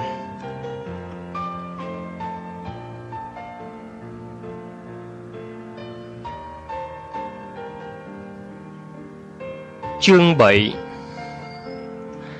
Hafiz cùng với con lực của mình đi vào thành Damascus qua cổng thành phía đông. Anh cứ lừa dọc theo con đường chính của thành phố trong hổ nghi và lo lắng. Tiếng ồn ào và ý ới từ hàng trăm người bán hàng ở chung quanh không làm dịu đi được nỗi sợ trong lòng Hafiz. Đi vào một thành phố lớn trong một thương đoàn lớn như thương đoàn của ông Parrot là một việc, mà đi một mình cô độc lại là một việc khác. Những người bán hàng rong ập đến từ mọi hướng, người nào người nấy với hàng trên tay, tất cả đều cố gắng giao bán hàng hóa lớn hơn những người khác. Hafiz đi qua những gian hàng nhỏ như chiếc hộp cho đến những cửa hàng to lớn trưng bày hàng thủ công bằng đay, bạc, sợi, gỗ, vân vân. Và mới một bước chân, con lừa của anh lại đưa anh đối diện với những con người với dáng vẻ nghèo khổ, tay dang rộng mời chào như xin xỏ tình thương. Trước mặt Hafiz, bên kia tường thành phía tây, ngọn núi Hơ Môn vươn cao sừng sững. Dù đang giữa mùa hè nhưng ngọn Hơ Môn vẫn phủ đầy tuyết trắng, ngọn núi như đang ném xuống khu chợ ồn ào một cái nhìn nghiêm khắc, chịu đựng. Hafiz rời khỏi con đường náo nhiệt để tìm một nơi trú chân và không mấy khó khăn, anh tìm được một quán trọ tên gọi Mocha. Anh trả trước một tháng tiền trọ cho một căn phòng nhỏ sạch sẽ. Anh cho lừa vào chuồng ở phía sau, rồi ra tắm ở dòng sông Barada gần đó trước khi trở về bí mật của mình. Hafiz đặt chiếc giường gỗ quý giá của mình xuống chân giường, rồi bắt đầu tháo những đai da ràng quanh. Nắp giường mở ra dễ dàng và Hafiz lặng nhìn những cuộn da bí mật của mình. Anh đưa tay ra chạm nhẹ vào những cuộn da một cách kính cẩn và dưới bàn tay của Hafiz chúng dường như sống động. Anh rụt tay lại Hafiz đứng dậy đi lại phía cửa sổ mở ra đường. Từ xa hơn nửa dặm đường, tiếng huyên náo từ khu chợ ồn ào vọng đến. Sợ hãi và nghi ngờ lại trở lại khi Hafiz hướng nhìn về phía vọng lại tiếng ồn ào và anh cảm giác như niềm tin của mình đang lay động. Hafiz nhắm mắt lại, từ đầu vào trong tường nói lên thành tiếng. Ôi, nhưng cùng làm sao khi ta dám mơ rằng ta, một tên chăn lạc đà, lại có thể một ngày kia trở thành người bán hàng vĩ đại nhất thế giới khi mà ta không đủ can đảm để ngay cả đi qua đám đông chợ dưới kia. Ngày hôm nay mắt của ta mới thực sự chứng kiến hàng trăm người bán hàng được trang bị về nghề nghiệp tốt hơn ta. Mọi người có vẻ như được trang bị sẵn sàng cho khu rừng rậm rạp phía dưới kia. Thật là cờ dại khi nghĩ rằng ta có thể cạnh tranh và vượt qua bọn họ. Ôi ông Parrot, ông chủ Parrot của tôi ơi, tôi sợ là sẽ làm ông thất vọng mất thôi. Anh nằm lăn ra giường mệt mỏi vì chuyến hành trình, anh bật khóc cho đến khi ngủ thiếp. Khi Hafiz tỉnh dậy, trời đã sáng. Trước khi kịp mở mắt ra, anh đã nghe thấy tiếng chim. Anh ngồi dậy và ngạc nhiên khi thấy một con chim sẻ đang đậu trên nắp xương đựng các cuốn da, nắp xương vẫn mở. Anh ra cửa sổ, ngoài kia hàng trăm ngàn con chim sẻ đang hót xíu xít trên những cành sung dâu, cành vã, chúng đang vui mừng đón chào một ngày mới. Trong lúc đứng nhìn, một vài con bay đến cửa sổ nhưng rồi lại lập tức bay đi. Hafiz quay lại nhìn vị khách không mời lông vũ của mình. Con chim nhỏ gục gặc đầu nhìn anh như đáp trả. Hafiz tiến chậm chậm lại bên chiếc giường, đưa tay ra. Con chim bay lên đậu vào lòng bàn tay của anh. Hàng ngàn đồng loại của mày ở ngoài kia kìa, Và chỉ có chúng mày là đủ can đảm để vào đây thôi. Con chim nhỏ mổ vào lòng bàn tay của Hafiz Và anh đem con chim lại nơi có túi sách đựng bánh mì và bơ của mình. Hafiz bẻ vụn một mẩu bánh mì và giải ra bàn cho con chim. Nó mổ lấy từng vụn bánh. Một ý nghĩ chợt đến với Hafiz Anh trở lại bên cửa sổ sờ vào tấm lưới tre. Chúng quá nhỏ và khít khao không một con chim sẻ nào có thể chui qua lọt. Và rồi Hafiz chợt nhớ lại giọng nói của ông Parrot Và lặp lại lớn tiếng. Thất bại không thể đánh gục được con nếu mong ước thành công của con đủ mạnh. Anh trở lại bên chiếc xương, Thò tay vào trong lấy ra cuộn da thứ nhất. Anh dở cuộn da ra. Nỗi sợ hãi trong anh biến mất. Hafiz quay lại nhìn con chim, nó cũng đã bay đi. Chỉ còn lại những vụn bánh mì như là bằng chứng cho việc từng hiện diện của vị khách không mời, con chim nhỏ can trường. Hafiz quay lại với cuộn da, anh đọc dòng đầu tiên. Cuộn thứ nhất, và rồi anh khởi sự đọc.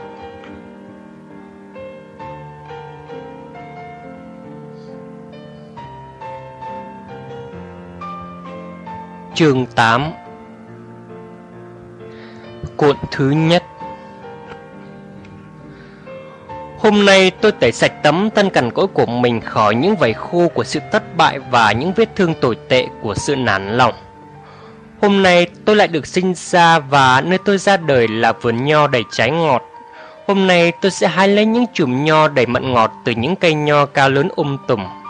Những cây nho đã được trồng bởi những người khôn ngoan nhất trong nghề nghiệp của tôi, những người đã đến đây trước tôi từ thế hệ này qua thế hệ khác.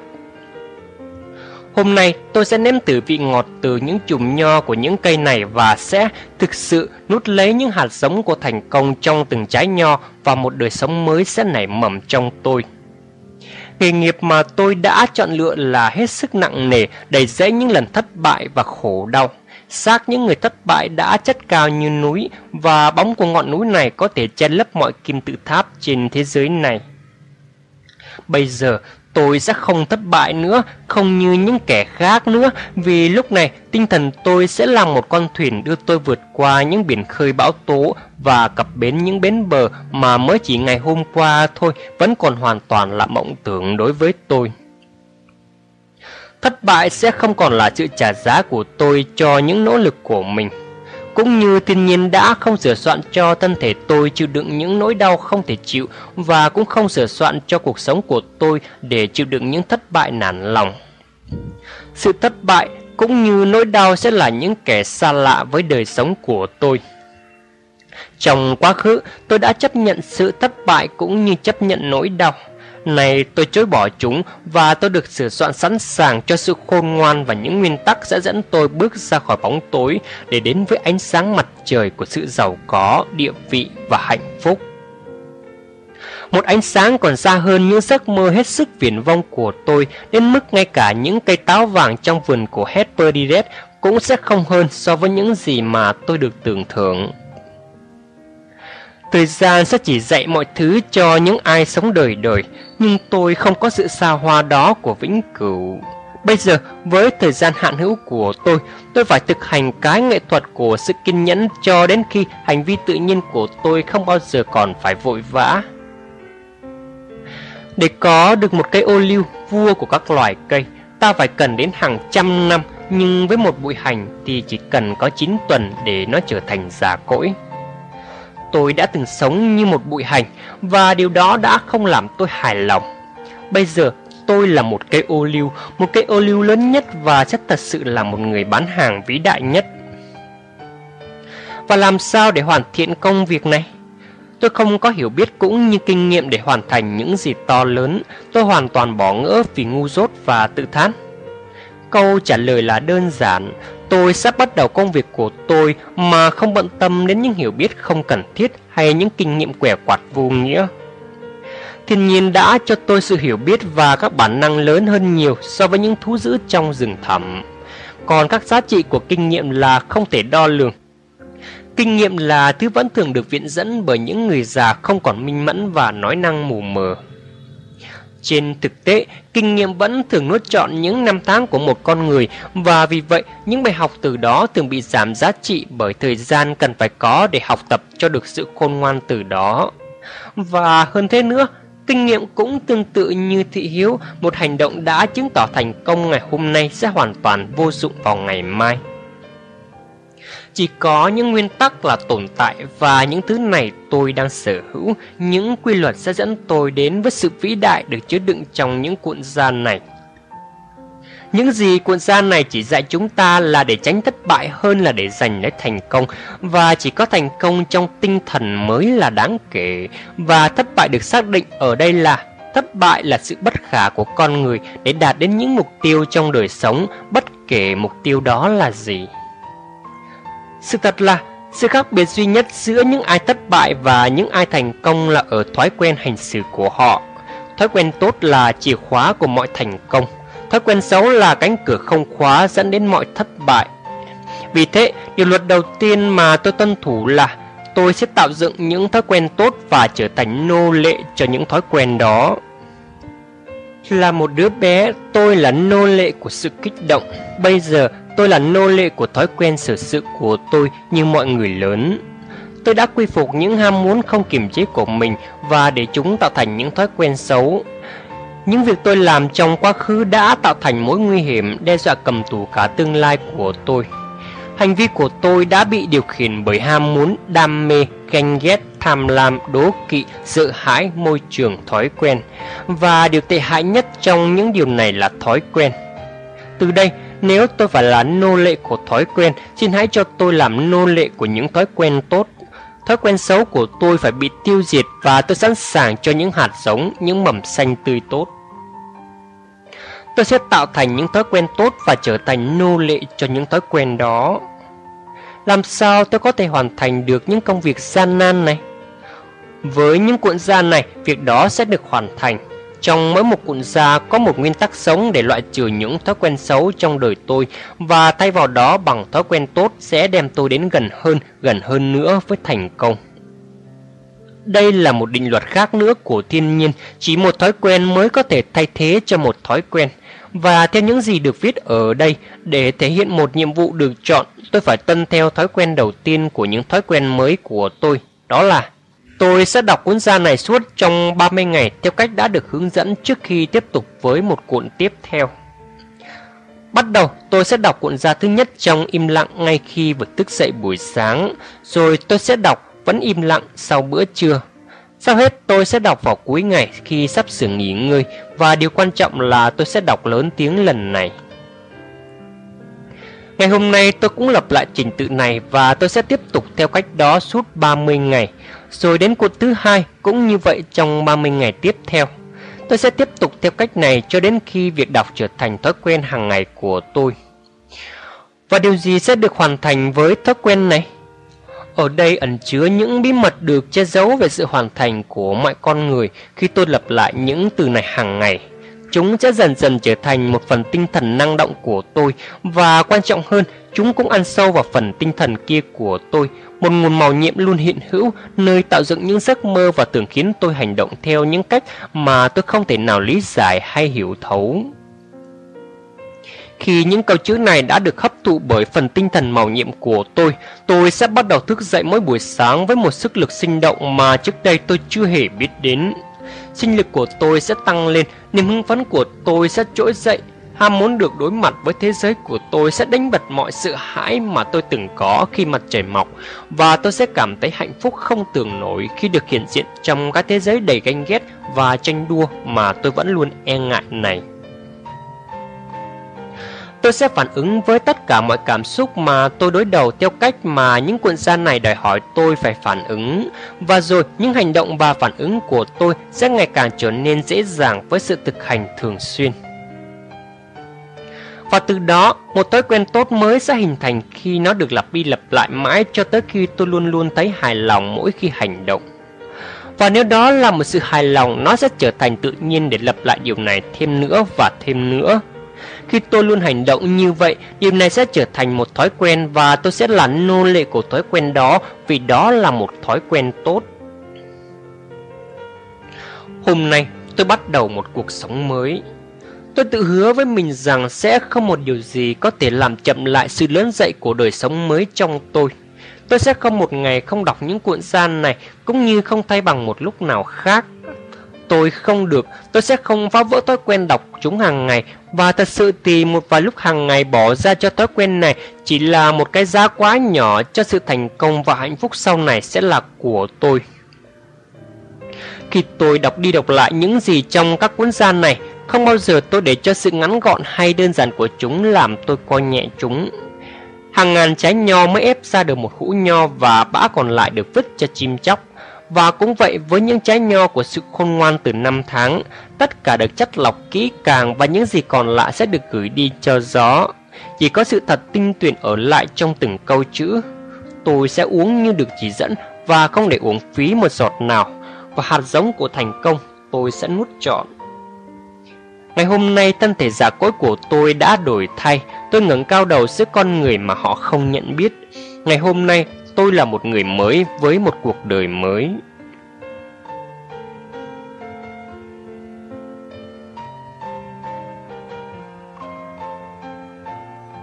Chương 9 Cuộn thứ hai Tôi xin chúc mừng ngày hôm nay với tình yêu trong trái tim tôi, vì đây là bí mật lớn nhất để thành công trong mọi việc. Sức mạnh có thể đập tan giáp trụ và ngay cả hủy hoại một cuộc sống, nhưng chỉ có năng lượng không nhìn thấy được của tình yêu mới có thể mở lối vào tâm hồn của con người. Và trước khi tôi hoàn thiện được nghệ thuật này, tôi vẫn chỉ là một tên bán hàng lậu thuế giữa chốn chợ đời này không hơn không kém. Tôi sẽ làm cho tình yêu trở thành một vũ khí mạnh mẽ nhất của tôi và không một ai có thể chống lại sức mạnh của nó. Sự suy lý của tôi họ có thể tính toán, lời nói của tôi họ có thể không tin, bên ngoài của tôi họ có thể coi thường, khuôn mặt của tôi họ có thể ghét bỏ và ngay cả việc tranh luận giá cả với tôi có thể khiến họ hồ nghi. Nhưng với tình yêu, tôi sẽ làm cho trái tim họ tan đi băng giá như ánh mặt trời làm dịu ấm những ngày đông giá. Tôi xin chúc mừng ngày này với tình yêu trong trái tim tôi. Và làm sao tôi sẽ làm được điều này? Kể từ đây, tôi sẽ nhìn mọi việc với tình yêu và tôi sẽ được tái sinh. Tôi sẽ yêu mặt trời vì nó làm ấm da thịt của tôi. Tôi sẽ yêu ánh sáng vì nó soi sáng lối tôi đi. Tôi sẽ yêu bóng tối vì nó cho tôi thấy được những vì sao. Tôi sẽ đón chào hạnh phúc vì nó mở rộng trái tim tôi. Tôi sẽ khoan dung với nỗi buồn vì nó mở lối cho tâm hồn tôi. Tôi sẽ đón lấy các tưởng thưởng vì chúng là của tôi và tôi sẽ chào mừng các trở ngại vì chúng là thử thách của tôi. Tôi xin chúc mừng ngày này với tình yêu trong trái tim tôi. Và tôi sẽ nói gì? Tôi sẽ chúc tụng kẻ thù của tôi và họ trở thành bạn hữu tôi. Tôi sẽ cổ vũ bạn bè tôi và họ trở thành anh em tôi. Tôi sẽ luôn tìm thấy lý do để tán thưởng, sẽ không bao giờ phải cúi mặt vì đã dèm pha. Khi tôi chỉ trích, tôi sẽ tự cắn phải lưỡi mình và khi tôi ca tụng, tôi sẽ thật lớn tiếng hân hoan. Đó là cách mà chim muông, gió, biển và mọi vật hát khúc tụng ca dành cho tạo hóa. Tôi không thể nói cùng một giọng như vậy với con cái của tạo hóa sao? Kể từ nay tôi sẽ ghi nhớ bí mật này và nó sẽ thay đổi cuộc đời tôi. Tôi xin chúc mừng ngày này với tình yêu trong trái tim tôi. Và tôi sẽ phản ứng ra sao với hành vi của người khác. Với tình yêu là vũ khí của tôi để mở lối vào trái tim của con người, tình yêu cũng là giáp trụ của tôi để chống lại những mũi tên của sự canh ghét, những mũi giáo của sự giận dữ. Lo lắng và nản chí sẽ trở thành những giọt mưa êm ái khi chạm vào áp giáp của tôi. Giáp trụ của tôi sẽ bảo vệ tôi trên chốn chợ đời và nâng đỡ tôi khi cô độc. Nó sẽ nâng tôi lên những khi nản chí và làm lắng dịu tôi trong những khi thèm muốn.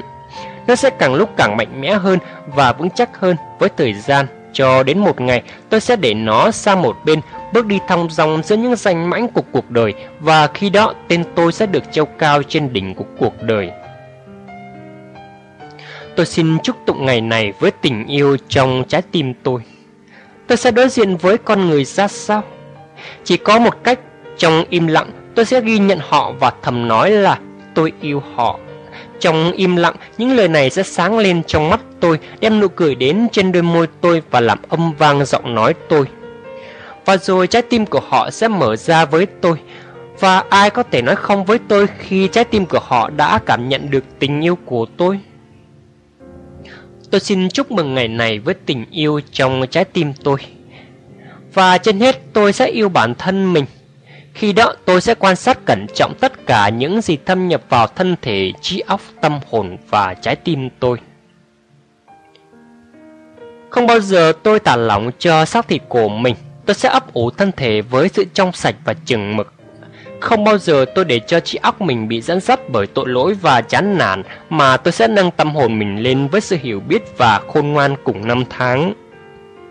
Không bao giờ tôi để cho trái tim tôi tự mãn và hài lòng mà luôn nuôi dưỡng nó bằng suy tư và khấn nguyện. Không bao giờ tôi để cho trái tim mình teo tóp và cay đắng. Tôi sẽ chia sẻ nó để nó lớn lên và ngày càng nồng ấm hơn nữa. Tôi xin chúc tụng ngày này với tình yêu trong trái tim tôi. Từ đây tôi sẽ yêu mọi người, mọi ganh ghét bị bỏ lại để tôi không còn thời gian mà ghét bỏ, tôi chỉ có thời gian để yêu. Tôi đã bước cái bước đầu tiên để được ở giữa con người. Với tình yêu, tôi sẽ tăng trưởng sức bán của tôi lên gấp trăm lần và trở thành một người bán hàng vĩ đại. Nếu tôi không có được những phẩm chất nào khác nữa, tôi sẽ thành công với chỉ với tình yêu mà thôi. Không có tình yêu, tôi sẽ thất bại cho dù có sở hữu mọi khôn khéo và hiểu biết của tất cả mọi người. Tôi xin chúc tụng ngày này với tình yêu trong trái tim tôi.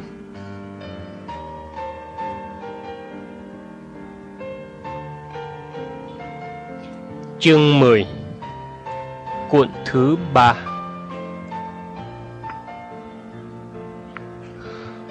Tôi sẽ kiên trì cho đến lúc thành công.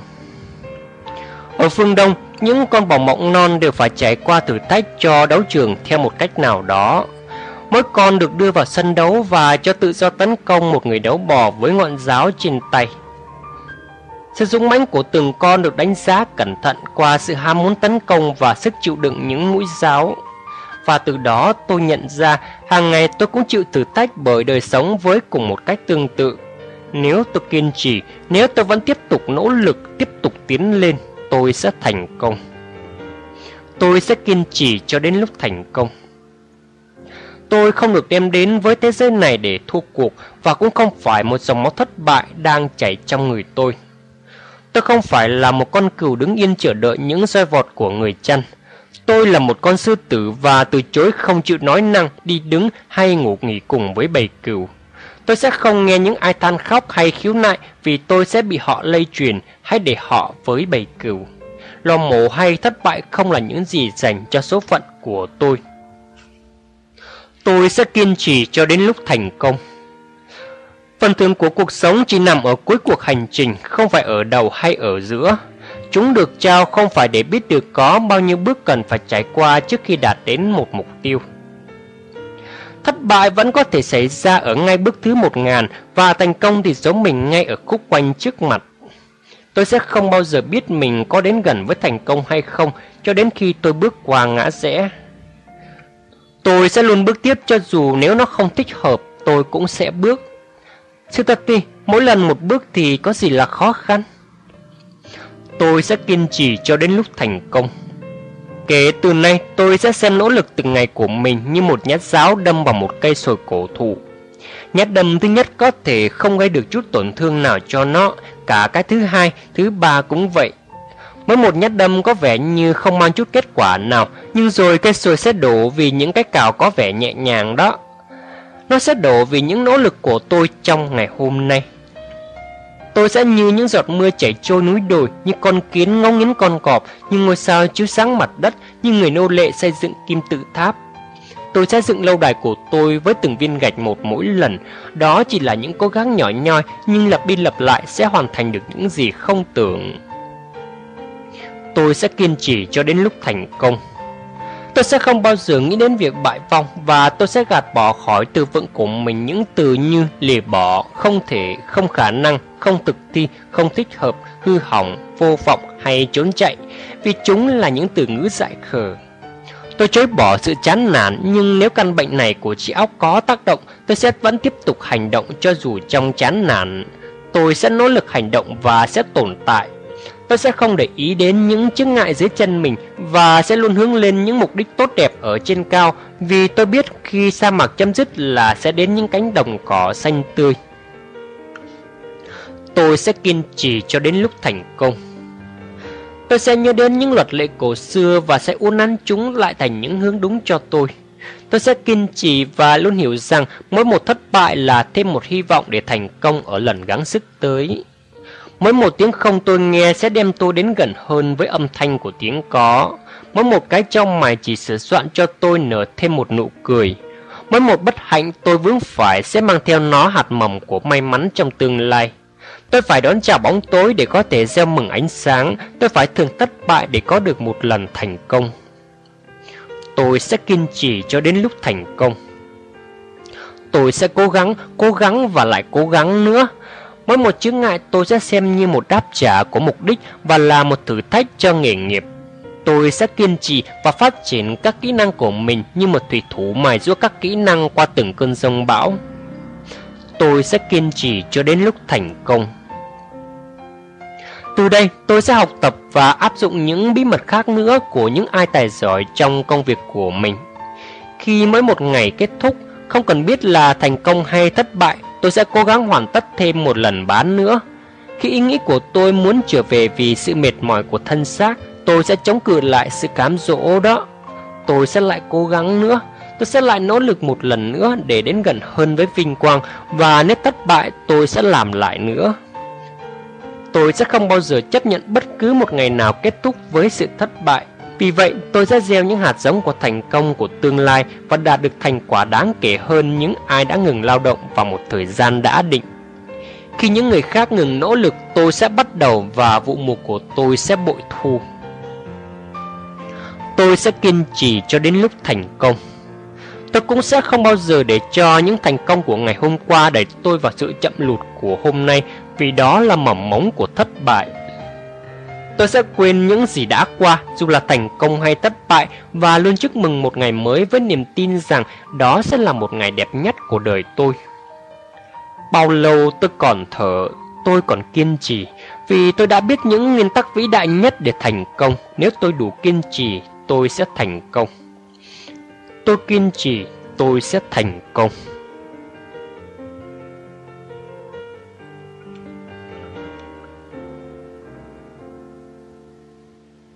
Chương 11 Cuộn thứ tư Tôi là một màu nhiệm lớn nhất của thiên nhiên. Kể từ buổi bình minh của nhân loại cho đến nay, chưa từng có một ai có trí não, con tim, đôi mắt, đôi tai, đôi tay, mái tóc hay môi miệng của tôi. Không một ai đã từng đến, không một ai đang sống, không một ai sẽ đến có thể nói năng, đi đứng hay suy nghĩ giống như tôi. Mọi người đều là anh em của tôi nhưng tôi khác biệt với từng người một trong tất cả. Tôi là một tôi độc nhất. Tôi là một mạo nhiệm lớn nhất của thiên nhiên. Mặc dù tôi thuộc về vương quốc của các động vật, các tưởng thưởng cho động vật không đủ thỏa mãn ý thức của tôi. Trong tôi âm ỉ một ngọn lửa đã nung nấu từ bao nhiêu thế hệ và sức nóng của nó luôn lay động không ngừng tâm trí đòi hỏi tôi hoàn thiện hơn và tôi sẽ hoàn thiện hơn nữa. Tôi sẽ thổi tàn đi ngọn lửa của sự không hài lòng và công bố với thế giới này cái tôi duy nhất của mình. Không một ai bắt chước được nét cọ của tôi, dấu chạm của tôi, chữ viết của tôi, sinh ra con của tôi và thực tế là không ai có khả năng bán hàng giống hệt như tôi. Từ nay tôi sẽ tập trung vào sự khác biệt này vì nó là vốn quý để tôi thăng tiến và đạt đến sự viên mãn tràn đầy. Tôi là một màu nhiệm lớn nhất của thiên nhiên. Tôi sẽ không cố gắng dập khuôn với người khác nữa. Thay vì vậy, tôi sẽ phô bày cái độc đáo của mình ở nơi buôn bán. Tôi sẽ công bố điều này. Thực vậy và tôi sẽ bán sự khác biệt này của mình. Tôi sẽ bắt đầu từ đây trở đi, nhấn mạnh vào sự khác biệt của mình. Quên đi những gì tương tự với mọi người. Cũng vậy, tôi sẽ áp dụng nguyên tắc này với hàng hóa mà tôi sẽ bán. Người bán hàng và hàng hóa khác biệt với mọi người khác và tôi tự hào với sự khác biệt này của mình. tôi là một tạo vật duy nhất của thiên nhiên. Tôi là một thứ hiếm và những gì hiếm hoi luôn có giá trị, vì vậy tôi đáng giá. Tôi là sản phẩm cuối cùng của hàng ngàn năm tiến hóa, vì vậy tôi được hoàn thiện cả về tinh thần lẫn thể xác hơn mọi đế vương hay những người thông thái đã đến thế gian này trước tôi, và tôi cũng tin tưởng rằng những ai đến sau tôi sẽ còn hoàn thiện hơn nữa. Những kỹ năng của tôi, trí óc tôi, trái tim tôi và thân thể tôi rồi cũng sẽ ngừng phát triển, tàn lụi và chết đi để trở thành phân bón cho những gì tốt đẹp sẽ đến. Tôi có tiềm năng vô hạn, chỉ một phần trí óc tôi đã được sử dụng, một chút nhỏ nhoi của sức mạnh tôi đã được tiêu dùng. Sự hoàn thành của tôi ngày hôm qua có thể được tăng lên hàng trăm lần và tôi sẽ thể hiện điều này bắt đầu từ hôm nay. Không bao giờ tôi chấp nhận hài lòng với những thành công trong quá khứ và cũng sẽ không khi nào tôi chấp nhận chìm đắm vào sự tự hào về những kết quả nhỏ nhoi so với sự hiểu biết của con người mà tôi sẽ đạt được. Tôi còn có thể hoàn tất hơn những gì mà tôi đã từng hoàn tất. Tôi sẽ, vì không lẽ sự màu nhiệm này lại ngừng lại khi tôi được tái sinh? Không lẽ tôi không thể nào kéo dài sự màu nhiệm này cho những thành quả của hôm nay và mai sau? Tôi là một mạo nhiệm lớn nhất của thiên nhiên, tôi không hiện hữu ở trái đất này nhờ vào sự may mắn. Tôi hiện hữu vì một mục đích và mục đích đó là để lớn lên thành một ngọn núi, không phải để teo tóp lại thành một hạt cát. Từ đây tôi sẽ dùng nỗ lực của mình để trở thành một ngọn núi cao nhất trong tất cả các núi và tôi sẽ căng thẳng mọi khả năng tiềm tàng của mình ra cho đến khi tất cả phải kêu gào lên yêu cầu độ lượng. Tôi sẽ mở rộng sự hiểu biết của tôi về con người, bản thân và các hàng hóa mà tôi bán và từ sức bán của mình tôi sẽ phát triển bội thu. Tôi sẽ thực hành, cải tiến và đánh bóng những ngôn từ tôi dùng để bán hàng vì đó là cơ sở để lớn lao chỉ với một cuộc nói chuyện bán buôn được trao chuốt hoàn hảo. Tôi cũng sẽ không ngừng hoàn thiện tay nghề và phong cách của mình vì chúng là mật ngọt để hấp dẫn những người quanh tôi. Tôi là một mạo nhiệm lớn nhất của thiên nhiên. Tôi sẽ tập trung mọi năng lượng của tôi có vào những lúc bị thử thách và hành động của tôi sẽ giúp tôi quên đi mọi việc khác. Những vấn đề của gia đình tôi, tôi bỏ lại ở nhà. Tôi sẽ không nghĩ đến gia đình khi ở nơi buôn bán vì điều này sẽ làm trí óc tôi không chuyên nhất. Và cũng vậy, những vấn đề của việc buôn bán sẽ bị gạt bỏ ở lại nơi buôn bán. Tôi sẽ không quan tâm đến khi tôi ở nhà vì những chuyện buôn bán sẽ làm vẩn đục tình yêu tôi dành cho gia đình mình không có chỗ cho gia đình ở nơi buôn bán, cũng như không có chỗ cho việc buôn bán trong nhà tôi. Tôi sẽ cách ly hai việc này với nhau và vì thế tôi sẽ chu toàn với cả hai, tách biệt ra để cả hai cùng lớn dậy. Tôi là một mạo nhiệm lớn nhất của thiên nhiên. Tôi được trao cho đôi mắt để nhìn và trí não để suy nghĩ và bây giờ tôi sẽ biết được một bí mật lớn nhất của cuộc sống vì tôi nhận biết rằng mọi vấn đề của tôi như mất can đảm, khổ tâm thực ra chỉ là những cơ hội lớn được cải trang để che mắt tôi. Tôi sẽ không còn bị nhầm lẫn vì bề ngoài của chúng, mắt tôi đang mở. Tôi sẽ nhìn thấu qua lớp cải trang của tất cả và sẽ không bao giờ còn ngộ nhận tôi là một mầu nhiệm lớn nhất của thiên nhiên. Không một sinh vật, gió mưa, cây cối, núi non hay ao hồ nào có được sự khởi đầu như tôi vì tôi được nhận biết bởi tình yêu và được lớn mạnh lên với một mục đích. Trong quá khứ, tôi không nhận biết được thực tế này, nhưng từ nay tôi sẽ tự hiểu biết này định hình và hướng lối cuộc đời tôi. Tôi là một mầu nhiệm lớn nhất của thiên nhiên. Và thiên nhiên không bao giờ biết đến việc bại vong thiên nhiên chỉ quan tâm đến những thành quả, tôi cũng sẽ như thế và mỗi một chiến thắng đạt được sẽ làm cho những thử thách trước mặt trở thành dễ dàng hơn. Tôi sẽ thắng, tôi sẽ trở thành người bán hàng vĩ đại nhất vì tôi là duy nhất. Tôi là màu nhiệm lớn nhất của thiên nhiên cũng như tất cả, mỗi người đều là một màu nhiệm lớn nhất của thiên nhiên, mỗi người một cách.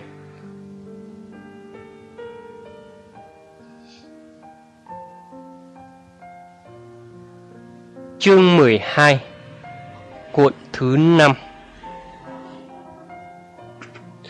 Tôi sẽ sống với cái ngày này như là ngày cuối cùng của đời tôi. Và tôi sẽ làm gì với cái ngày quý giá còn lại này của mình? Đầu tiên tôi sẽ niêm chặt bình đời sống này lại Để không còn phải rơi vãi phí phạm một giọt nào tôi sẽ không hoài phí một khoảnh khắc nào cho sự than vãn, thất bại và khổ não của ngày hôm qua. Vì vậy, tôi sẽ không bỏ phí bất cứ một vật may nào. Cát có thể nào chảy ngược trong đồng hồ? Có thể nào mặt trời lại lặn khi đang mọc hay lại mọc khi đang lặn? Có thể nào làm sống lại những lầm lỗi của ngày hôm qua để thay đổi chúng cho thành tốt đẹp? Có thể nào làm cho vết thương trong quá khứ không còn thương tổn chứ? Có thể nào trở lại với những ngày đã qua? Có thể nào lấy lại những lời sai lầm đã nói ra, cái đánh đã đánh, nỗi đau đã gây ra? Không thể, ngày hôm qua phải được chôn vùi vĩnh viễn, tôi sẽ không bao giờ bận tâm đến chúng nữa. Tôi sẽ sống với cái ngày này như là ngày cuối cùng của đời tôi. Ngày hôm nay là tất cả những gì tôi sở hữu và những giờ trong đó là những giờ vĩnh cửu của tôi. Tôi chào mừng bình minh với niềm vui bùng nổ như một người tù tù thoát khỏi cái chết định sẵn của mình. Tôi hân hoan cảm tạ quà tặng vô giá của một ngày mới. Quả thế, tôi sẽ tự vùi dập trái tim mình khi tôi xét đoán những ai đang chào đón bình minh. Tôi quả thật là một người may mắn và những giờ của ngày hôm nay là phần thưởng của tôi. Tại sao tôi được chấp thuận cho thêm một ngày nghỉ ngơi phụ trội nữa trong khi những người khác tốt hơn tôi nhiều đã khởi hành? Có phải cái cơ hội khác biệt này là để tôi được trở thành người mà tôi biết tôi sẽ là? Có phải đây là một ngày để tôi hoàn thiện? Tôi sẽ sống cái ngày này như là ngày cuối cùng của đời tôi. Tôi chỉ có mỗi một cuộc sống và cuộc sống đó chỉ là một khoảng thời gian.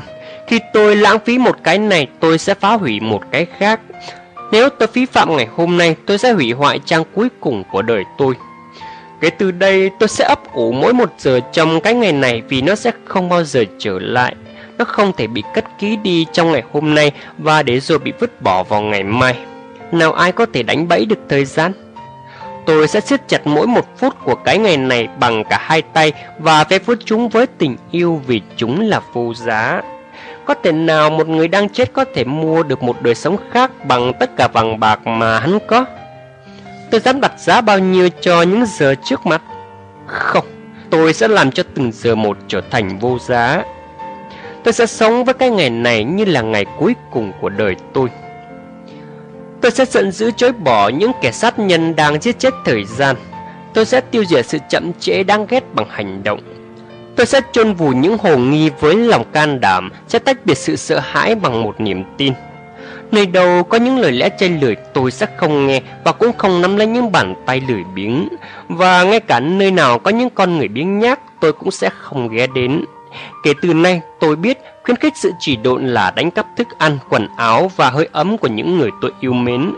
Tôi không phải là một tên trộm, tôi là một người của tình yêu và hôm nay là cơ hội cuối cùng cho tôi để chứng minh tình yêu và lòng tốt của mình. Tôi sẽ sống với cái ngày này như là ngày cuối cùng của cuộc đời tôi. Nhưng bổn phận của ngày hôm nay tôi sẽ chu toàn trong hôm nay. Ngày hôm nay tôi nên ve vút con cái của tôi khi chúng còn trẻ dại và đang còn ở cạnh bên tôi.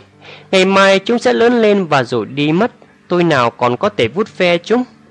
Ngày hôm nay tôi sẽ nâng đỡ một người bạn khi người này đang cần hỗ trợ, ngày mai bạn tôi sẽ không cần đến sự trợ giúp nữa. Ngày hôm nay tôi sẽ dâng mình cho sự hy sinh và công việc, ngày mai tôi sẽ không còn gì để dâng hiến và cũng chẳng còn gì để mà nhận lãnh. Tôi sẽ sống với cái ngày này như là ngày cuối cùng của đời tôi. Và nếu đây là ngày cuối, nó sẽ là tượng đài to lớn nhất của cuộc đời tôi. Tôi sẽ làm cho ngày hôm nay trở thành một ngày tốt lành nhất trong đời mình. Ngày hôm nay tôi sẽ uống cạn từng giọt tràn đầy đó. Tôi sẽ tận hưởng mùi vị của sự ngọt ngào và cảm tạ. Tôi sẽ lao động cật lực hơn bao giờ hết và sẽ thúc ép các cơ bắp của mình cho đến khi chúng phải thét lên cầu khẩn tiết giảm và rồi tôi sẽ vẫn tiếp tục. Tôi sẽ tiếp tục nhiều hơn bao giờ hết. Tôi sẽ giành được nhiều vàng bạc hơn bao giờ hết. Sẽ bán được nhiều hàng hóa hơn bao giờ hết. Mỗi phút của ngày hôm nay sẽ trổ trái ngọt nhiều hơn từng giờ một của ngày hôm qua. Nỗ lực cuối cùng của tôi phải luôn là những gì tốt nhất. Tôi sẽ sống với cái ngày này như là ngày cuối cùng của đời tôi. Và vì vậy, tôi sẽ quỳ xuống mà nói lời cảm tạ với thiên nhiên.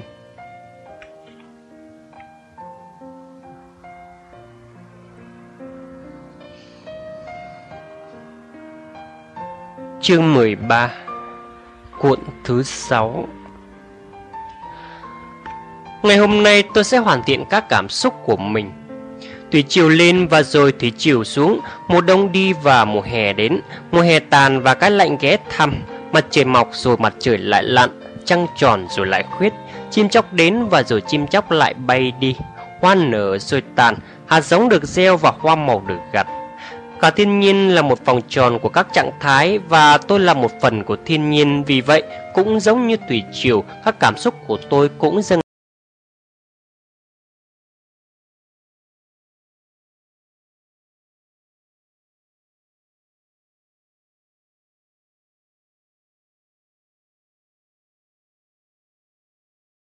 lên rồi hạ xuống. Ngày hôm nay tôi sẽ hoàn thiện các cảm xúc của mình. Đó là một trong những trò trêu đùa khó hiểu của thiên nhiên. Hàng ngày tôi thức dậy với những cảm xúc đã được truyền thể từ những cảm xúc của ngày hôm qua. Niềm vui của ngày hôm qua sẽ trở thành nỗi buồn của ngày hôm nay và nỗi buồn của ngày hôm nay sẽ lớn dậy và trở thành niềm vui của ngày mai. Bên trong tôi là một bánh xe không ngừng chuyển động từ vui sang buồn, từ chán nản đến hưng phấn, từ hạnh phúc đến khổ đau. Khi những cánh hoa nở rộ hôm nay trong niềm vui rồi lại tàn héo đi ngày mai trong vô vọng.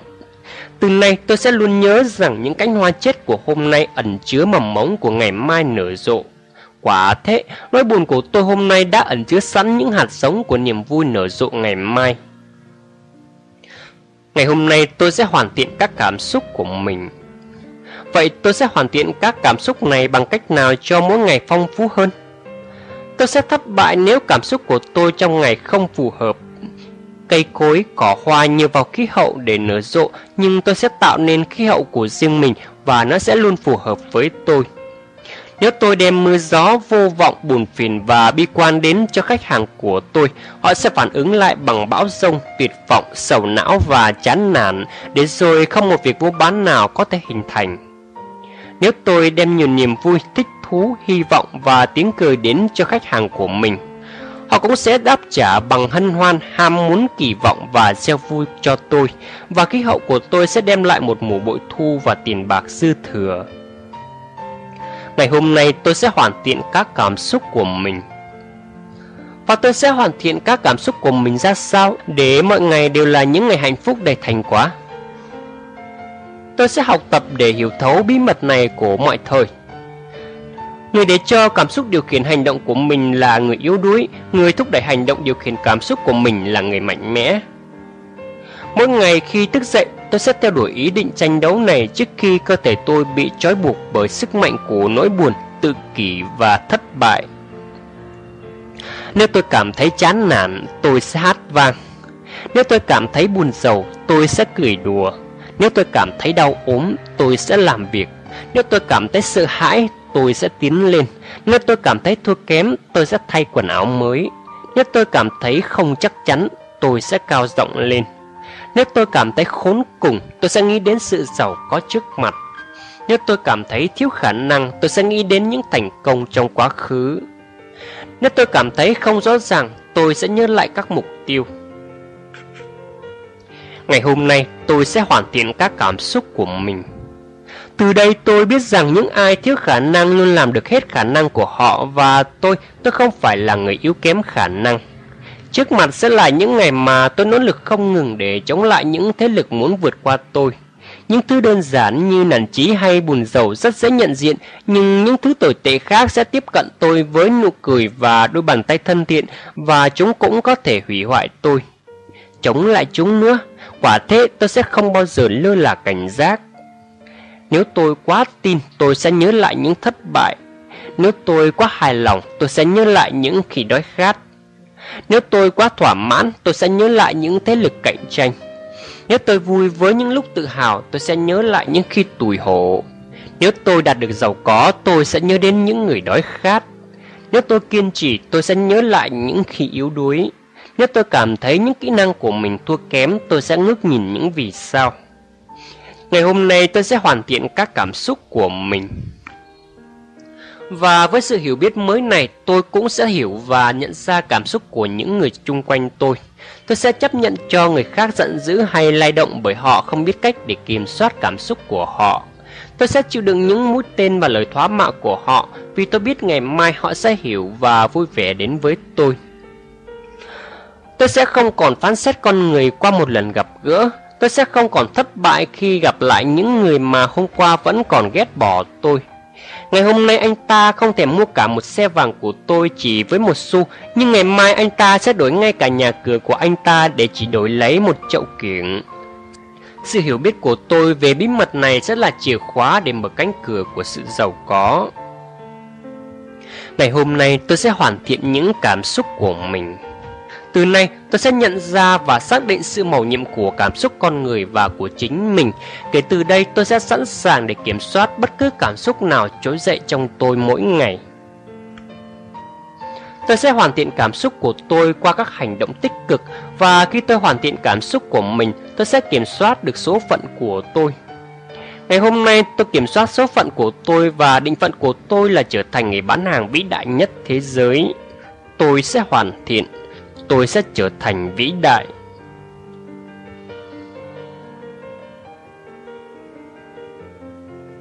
Chương 14 Cuộn thứ 7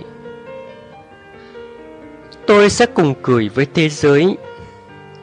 Không một sinh vật nào khác có thể cười như con người.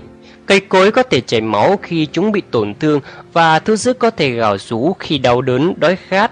Nhưng chỉ có con người mới nhận được tặng phẩm là nụ cười Và nó là của tôi để sử dụng ở mọi lúc mọi nơi. Từ đây tôi sẽ gieo trồng thói quen mở miệng cười. Tôi sẽ cười và sự tiêu hóa của tôi sẽ được cải thiện. Tôi sẽ cười và gánh nặng của tôi sẽ nhẹ đi. Tôi sẽ cười và cuộc sống của tôi sẽ dài ra vì đó là bí mật lớn nhất để sống lâu hơn nữa và bây giờ điều đó là của tôi. Tôi sẽ cùng cười với thế giới. Với tiếng cười của tôi, mọi việc xấu sẽ giảm thiểu và trở về đúng kích cỡ thật của chúng. Tôi sẽ cười với sự thất bại và chúng sẽ biến mất sau những giấc mơ. Tôi sẽ cười với sự thành công và nó sẽ co quắt lại đúng với tầm cỡ của nó. Tôi sẽ cười với tội lỗi và chúng sẽ chết đi. Tôi sẽ cười với những gì tốt đẹp và chúng sẽ phát triển và nở rộ. Mỗi ngày tôi sẽ chỉ đạt thành công khi nụ cười của tôi mang lại những nụ cười từ người khác, vì những ai mà tôi cau mày với họ sẽ không mua bất cứ thứ gì từ tôi. Tôi sẽ cùng cười với thế giới. Từ nay tôi sẽ không chảy nước mắt nữa mà chỉ đổ mồ hôi. Những buồn phiền hay bất mãn là vô giá trị ở chốn bán buôn, nhưng mỗi một nụ cười sẽ là vàng bạc và mỗi một lời tốt đẹp được nói từ trái tim sẽ là cả một lâu đài. Không bao giờ tôi chấp nhận cho mình trở thành một thứ gì quá quan trọng, quá khôn ngoan, quá thần thánh, quá mạnh mẽ Vì tôi sẽ quên đi cách cười với chính mình và với thế giới quanh tôi Tôi sẽ luôn như một đứa trẻ vì khi tôi là một đứa trẻ, tôi mới ngước nhìn lên người khác và bao lâu tôi còn ngước lên nhìn người khác, tôi sẽ luôn vừa vặn với chỗ đứng của mình. Tôi sẽ cùng cười với thế giới. Và bao lâu tôi còn có thể cười sẽ không bao giờ tôi nghèo khó. Điều này là một quà tặng bí mật của thiên nhiên và tôi sẽ không bao giờ phí phạm nó. Chỉ với tiếng cười và hạnh phúc tôi mới thực sự có thể thành công. Chỉ với tiếng cười và hạnh phúc tôi mới có thể hưởng trái ngọt từ thành quả lao động của mình. Hạnh phúc và tiếng cười là rượu ngon, làm đậm đà thêm hương vị của bữa ăn. Để vui với thành công, tôi phải có hạnh phúc và tiếng cười là người giúp việc cho tôi. Tôi sẽ hạnh phúc, tôi sẽ thành công. Tôi sẽ là người bán hàng vĩ đại nhất mà thế giới từng có.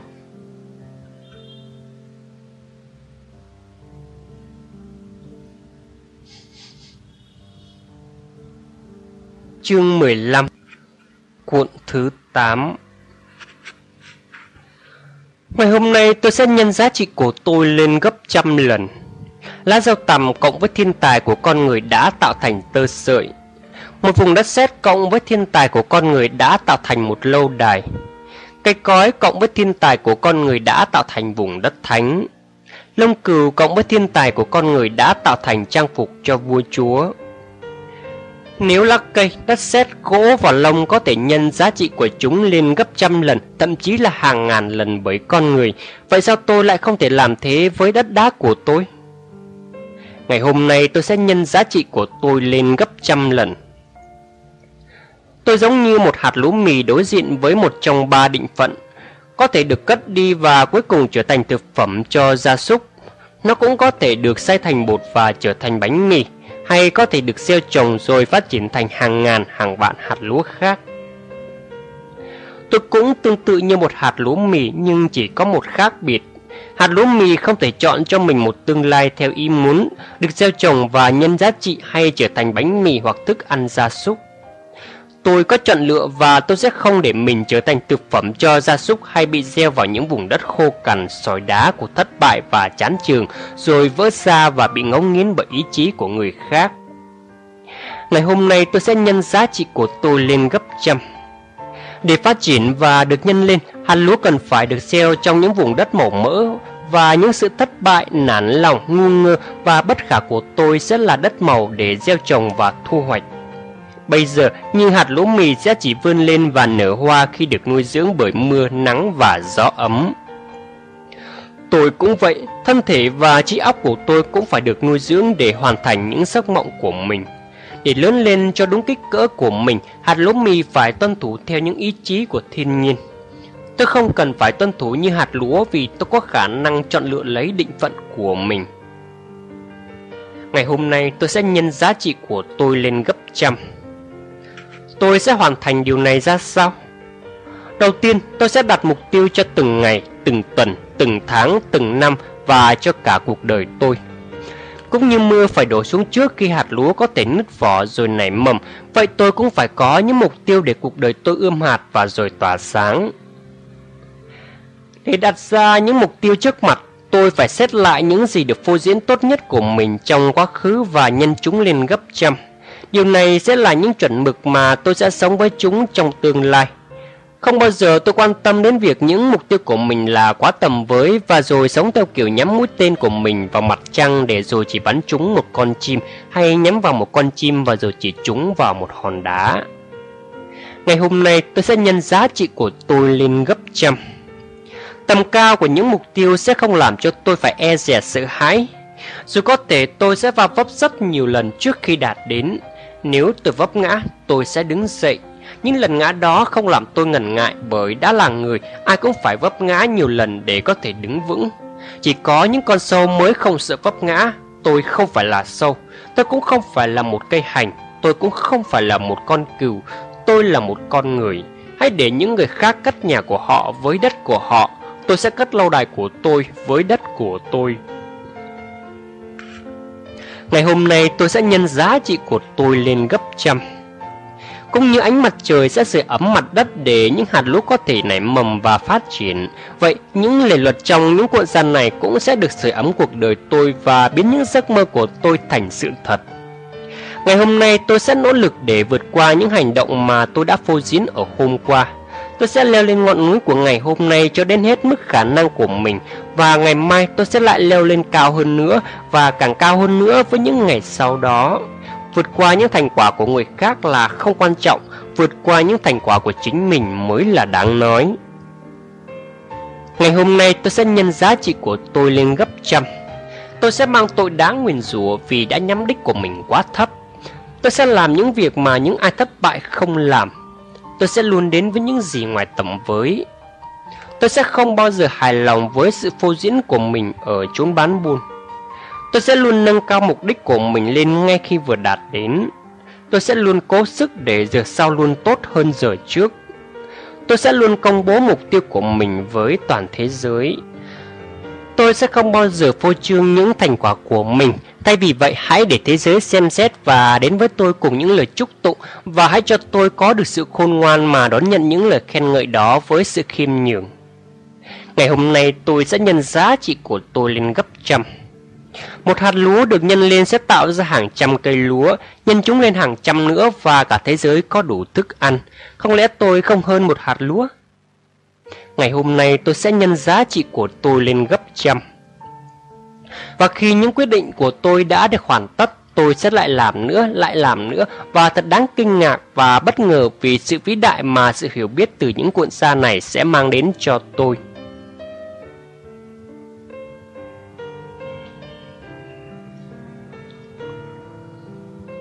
Chương 16 Cuộn thứ 9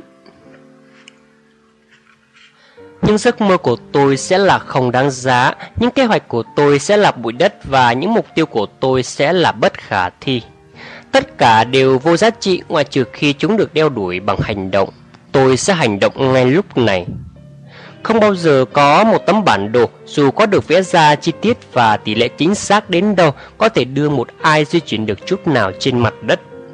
Không bao giờ có một bộ luật nào dù trung thực đến mấy có thể ngăn chặn được một tội ác.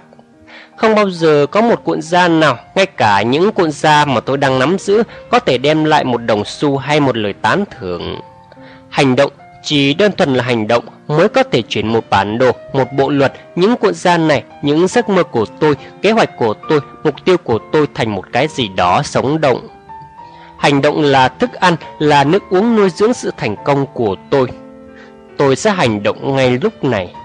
Sự chậm trễ kéo tôi lùi lại được sinh ra từ sợ hãi và bây giờ tôi nhận ra điều bí mật này ẩn sâu trong cùng thẳm của mọi trái tim can đảm. Bây giờ tôi sẽ biết để chinh phục được sự sợ hãi, tôi phải luôn hành động không chần chừ và những trao đảo trong trái tim tôi sẽ tan biến. Bây giờ tôi biết rằng hành động sẽ biến một con sư tử đầy khủng bố trở thành một con kiến hoàn toàn tự chủ. Tôi sẽ hành động ngay lúc này. Kể từ nay tôi sẽ luôn nhớ bài học từ ngọn lửa. Ngọn lửa chỉ đem lại ánh sáng khi nó lay động, Khi nó đang trong hành động. Tôi sẽ là một ngọn lửa. Hãy để những người khác làm bươm bướm sống nhờ vào lòng bác ái của những đóa hoa. Tôi sẽ là ngọn lửa và ánh sáng của tôi sẽ soi rọi thế giới. Tôi sẽ hành động ngay lúc này. Tôi sẽ không bỏ qua những nhiệm vụ của ngày hôm nay và để chúng lại cho ngày mai bởi ngày mai sẽ không bao giờ đến. Hãy để tôi hành động ngay lúc này dù những hành động của tôi không mang lại thành công hay hạnh phúc. Hành động và rồi thất bại còn tốt hơn là không hành động để rồi mất tự chủ. Hạnh phúc trên thực tế có thể không phải là trái ngọt này ra từ những hành động của tôi lúc này Nhưng nếu không có hành động, mọi trái ngọt rồi sẽ chỉ khô héo và chết đi trong vườn hoang vắng tôi sẽ hành động ngay lúc này. Tôi sẽ hành động bây giờ, tôi sẽ hành động lúc này, tôi sẽ hành động ngay. Từ nay tôi sẽ luôn lặp đi lặp lại những từ này từng giờ, từng ngày và hàng ngày, cho đến khi những từ này trở thành một bản năng như hơi thở của tôi và những hành động theo sau đó sẽ như cái chớp mắt buộc phải chớp.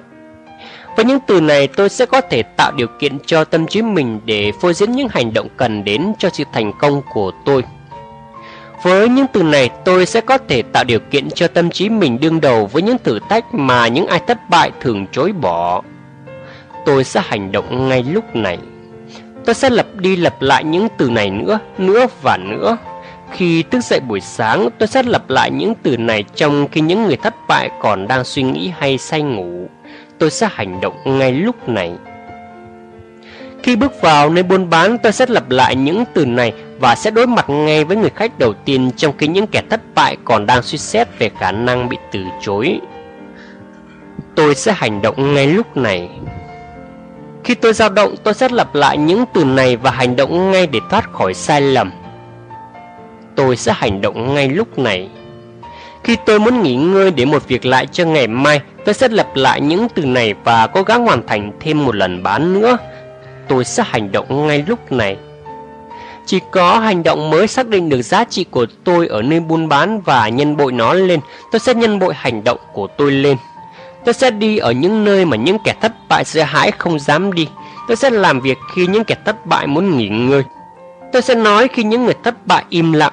Tôi sẽ lên tiếng với 10 người có thể mua hàng hóa của tôi, trong khi những người thất bại vẽ nên những kế hoạch to tát để chỉ nói với một người. Tôi sẽ nói nó sẽ được hoàn thành trong những người thất bại nó sẽ được hoàn thành trong khi những người thất bại cho là quá trễ. Tôi sẽ hành động ngay lúc này. Vì lúc này là tất cả những gì tôi có. Ngày mai là ngày giữ chữ cho những người lao động lười biếng. Tôi không phải là một kẻ biếng nhác. Ngày mai là một ngày mà cái xấu trở thành cái tốt. tôi không phải là cái xấu. Ngày mai là ngày mà người yếu đuối sẽ trở nên mạnh mẽ. Tôi không phải là người yếu đuối. Ngày mai là ngày người thất bại sẽ thành công. Tôi cũng không phải là người thất bại. Tôi sẽ hành động ngay lúc này. Khi con sư tử đói nó sẽ ăn, khi con đại bàng khát nó sẽ uống. Hãy để chúng ăn, chúng uống và cả hai rồi cũng sẽ chết đi. Tôi đói vì sự thành công, tôi khát vì niềm hạnh phúc và yên bình trong tâm trí. Hãy để tôi hành động, tôi sẽ chết nếu sống một đời thất bại khốn cùng và những đêm không ngủ. Tôi sẽ đòi hỏi và tôi sẽ nghe theo sự đòi hỏi của mình. Tôi sẽ hành động ngay lúc này. Thành công sẽ không thể chờ đợi. Nếu tôi chết nải, cô sẽ hứa hôn với kẻ khác và tôi sẽ mất nàng vĩnh viễn. Thành công là thời gian, thành công là nơi trốn, tôi là con người tôi sẽ hành động ngay lúc này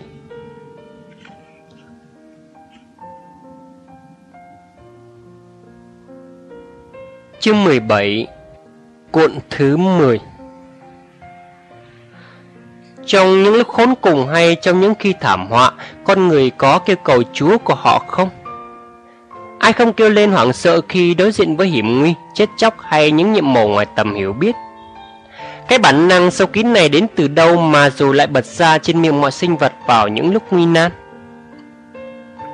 Giữ tay nhanh trước mắt một người, mắt họ sẽ chớp, đánh một cú vào sau gối, chân họ sẽ khuỵu, chạm mặt người ta với vẻ hung tợn và họ sẽ buột miệng. Ôi trời, tất cả đều bị cùng một tác động như nhau. Cuộc đời tôi không cần đến tín ngưỡng để tôi có thể nhận ra điều mạo nhiệm lớn lao này của thiên nhiên.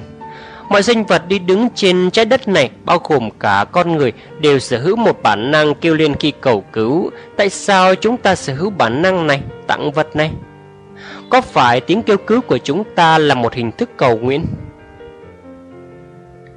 Trong một thế giới được cai trị bằng những luật lệ của thiên nhiên, trao cho cừu, lừa, chim hay con người bản năng kêu cứu và có phải tiếng kêu cứu này sẽ được nghe bởi một thế lực siêu nhiên có khả năng nghe và trả lời những tiếng kêu cứu của chúng ta? Từ đây tôi sẽ nguyện cầu, nhưng tôi chỉ kêu cứu để được hướng dẫn. Không bao giờ tôi nguyện cầu về những vật chất của thế giới này. Tôi không kêu một người hầu mang thêm thức ăn cho tôi. Tôi không đòi hỏi một chủ quán trọ cho tôi phòng ốc. Không bao giờ tôi kêu cầu vì vàng bạc, tình yêu, sức khỏe, chiến thắng, danh tiếng, thành công và hạnh phúc. Chỉ vì sự hướng dẫn mà tôi sẽ nguyện cầu và có thể tôi sẽ được cho biết cách để đạt được những điều này, để nguyện cầu của tôi sẽ luôn được đáp ứng. Sự hướng dẫn tôi tìm sẽ có thể đến hay sự hướng dẫn đó sẽ không đến? Cả hai điều này có phải là một câu trả lời không? Nếu một đứa trẻ xin bánh mì từ người cha, không lẽ người cha lại câm lặng không trả lời? Tôi sẽ cầu nguyện để được hướng dẫn và tôi sẽ cầu nguyện như một người bán hàng theo cách này. Ôi tạo hóa của muôn loài xin người giúp tôi Vì ngày hôm nay tôi sẽ ra mặt trần truồng và đơn độc cùng thế giới nếu không có bàn tay hướng lối của người Tôi sẽ xa rời khỏi con đường dẫn đến thành công và hạnh phúc Tôi sẽ không kêu cầu vì vàng bạc, áo quần hay ngay cả những cơ hội đáng với khả năng của mình Thay vì vậy, hãy hướng dẫn để tôi có khả năng xứng đáng với những cơ hội của tôi. Người đã dạy sư tử và đại bàng cách săn mồi và hoàn tất với răng và móng. Hãy dạy tôi cách săn bằng lời nói và thành công với tình yêu, sao cho tôi có thể là một sư tử hiền hòa giữa loài người và một đại bảng khiêm tốn ở nơi buôn bán. Hãy giúp tôi biết khiêm nhường trước những chứng ngại và thất bại, cũng như đừng che giấu những phần thưởng khỏi mắt tôi khi chúng đến với vinh quang. Hãy chỉ định cho tôi những nhiệm vụ mà người khác đã từng thất bại Cũng như dẫn lối cho tôi nhặt lấy những hạt giống của thành công từ những thất bại của họ cho tôi đối đầu với sự sợ hãi để chui rèn tinh thần của tôi Cũng như cho tôi can trường để cười vào những gì mất mát Hãy chia cho tôi những ngày cần thiết để đạt được những mục tiêu của tôi Cũng như giúp tôi sống trọn ngày này như ngày cuối cùng của đời tôi Hãy hướng dẫn cho những lời nói của tôi có thể chủ đẩy hoa trái, cũng như cho tôi biết im lặng không nói ra những lời biêu diếu tổn hại.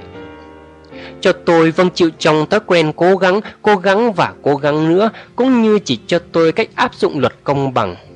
Ban ơn cho tôi được khôn ngoan để nhận ra những cơ hội của mình cũng như cho tôi sự kiên nhẫn để hết lòng tập trung sức lực. Hãy tắm tôi bằng những thói quen tốt để những cái xấu trôi đi, cũng như hứa cho tôi sự đồng cảm với những gì yếu kém của người khác. Hãy cho tôi đau đớn để biết rằng mọi việc rồi sẽ qua, cũng như giúp tôi biết được những vết thương trong ngày để tôi chăm sóc. Hãy cho tôi biết ghét để không là một người xa lạ, cũng như cho tôi biết yêu để biến những người xa lạ thành bạn hữu. Tôi chỉ là một trái nho nhỏ bé và đơn độc được người làm cho khác biệt như mọi trái nho khác. Bởi tôi là khác biệt, hãy xử sự một cách đặc biệt với tôi, hướng dẫn tôi, hỗ trợ tôi, chỉ lối cho tôi. Hãy để cho tôi có được sức mạnh từ người và trở thành những gì xứng đáng với người, bởi vì tôi đã được gieo và được chọn bởi người để nảy mầm trong vườn nho của nhân loại. Hãy giúp đỡ kẻ bán hàng hèn mọn này. Hãy hướng lối cho tôi, Chúa của tôi.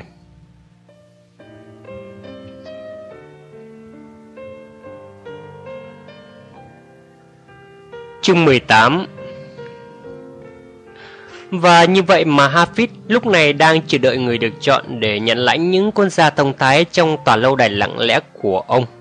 Người đàn ông già với chỉ một người quản lý tin cẩn là bạn, đã thấy mùa rồi lại mùa đi qua và tuổi già sớm bắt ông phải ngồi im một chỗ trong khu vườn nhà của ông.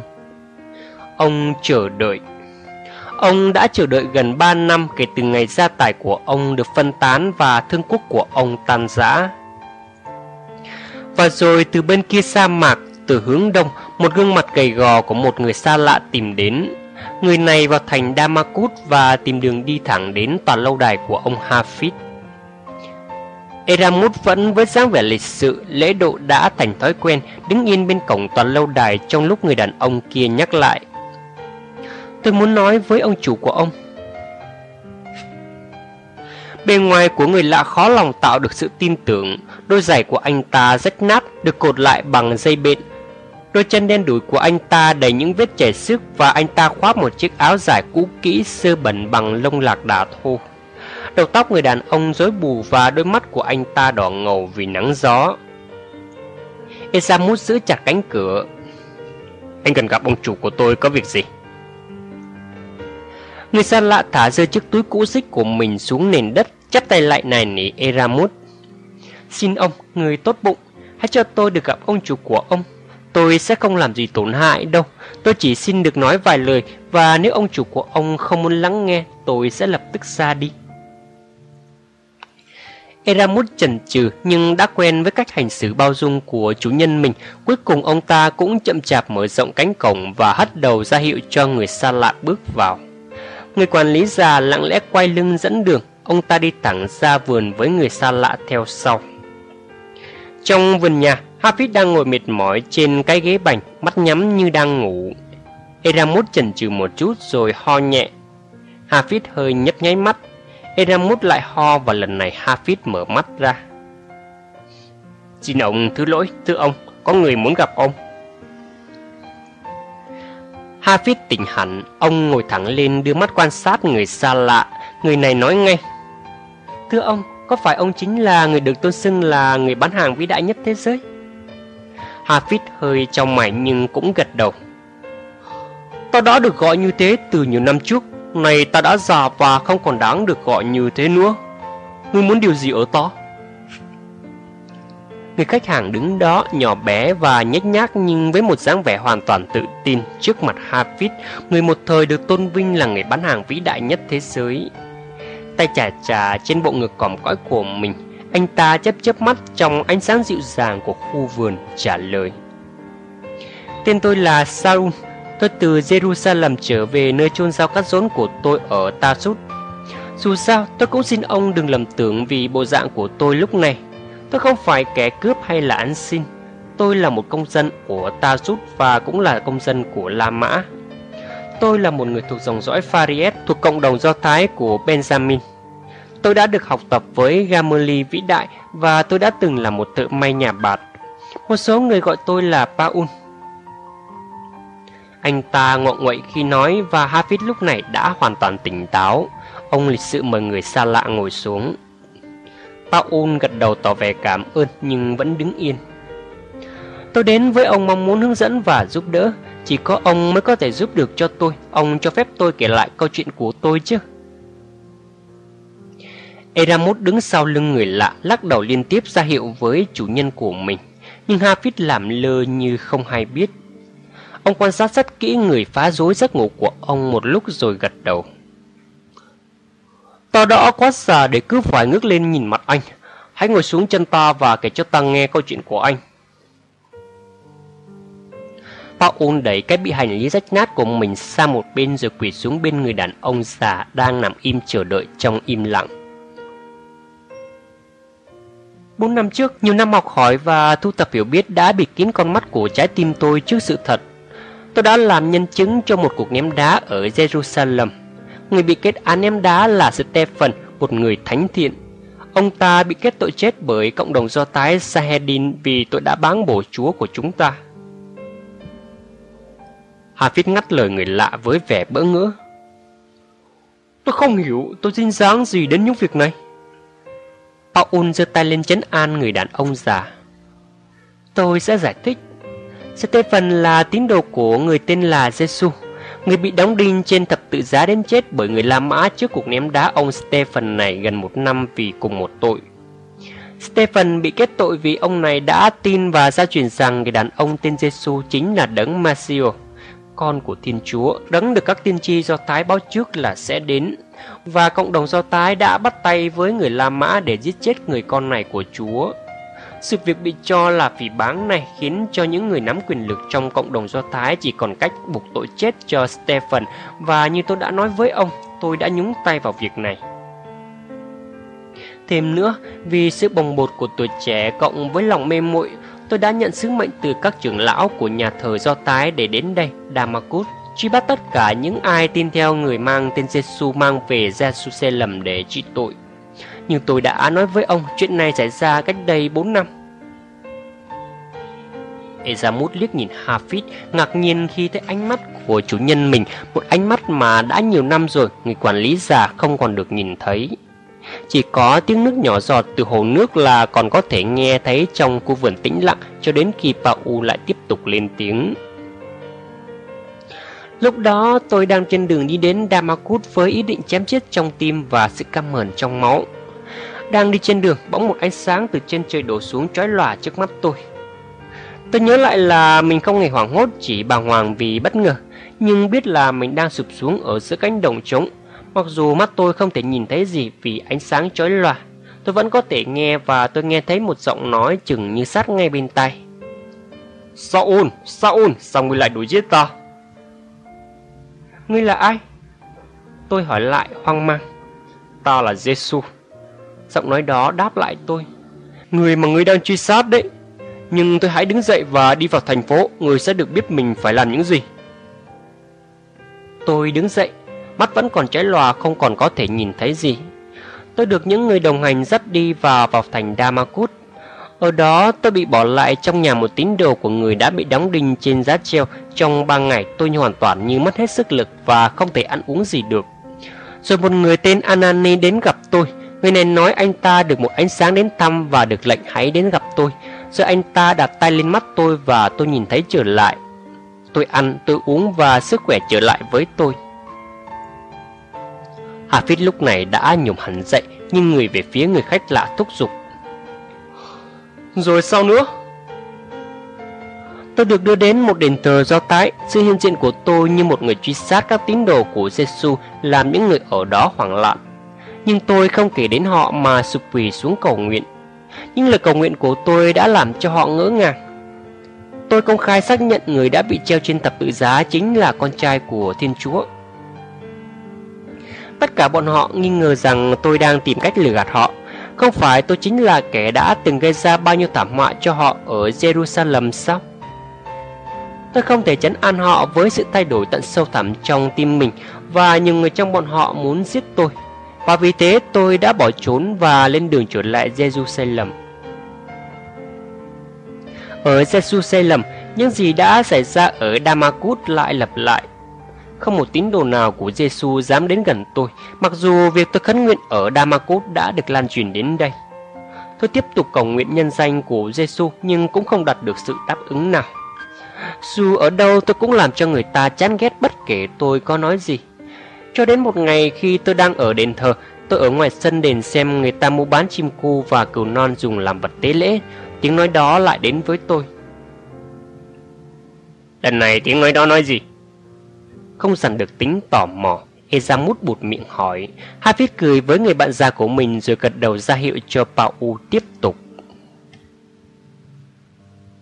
Tiếng cười đó nói Người đã có được thông điệp của ta từ 4 năm nay Nhưng người vẫn không thể làm cho lời của ta được tỏa sáng Ngay cả lời của Chúa cũng cần phải bán được cho con người để họ có thể lắng nghe Ta đã không kể những câu chuyện ngụ ngôn dễ hiểu chăng Hãy trở lại Damakut và tìm người được tôn xưng là người bán hàng vĩ đại nhất thế giới. Nếu ngươi là người có thể gia truyền lời nói của ta giang khắp thế giới, người đó sẽ chỉ cách cho ngươi.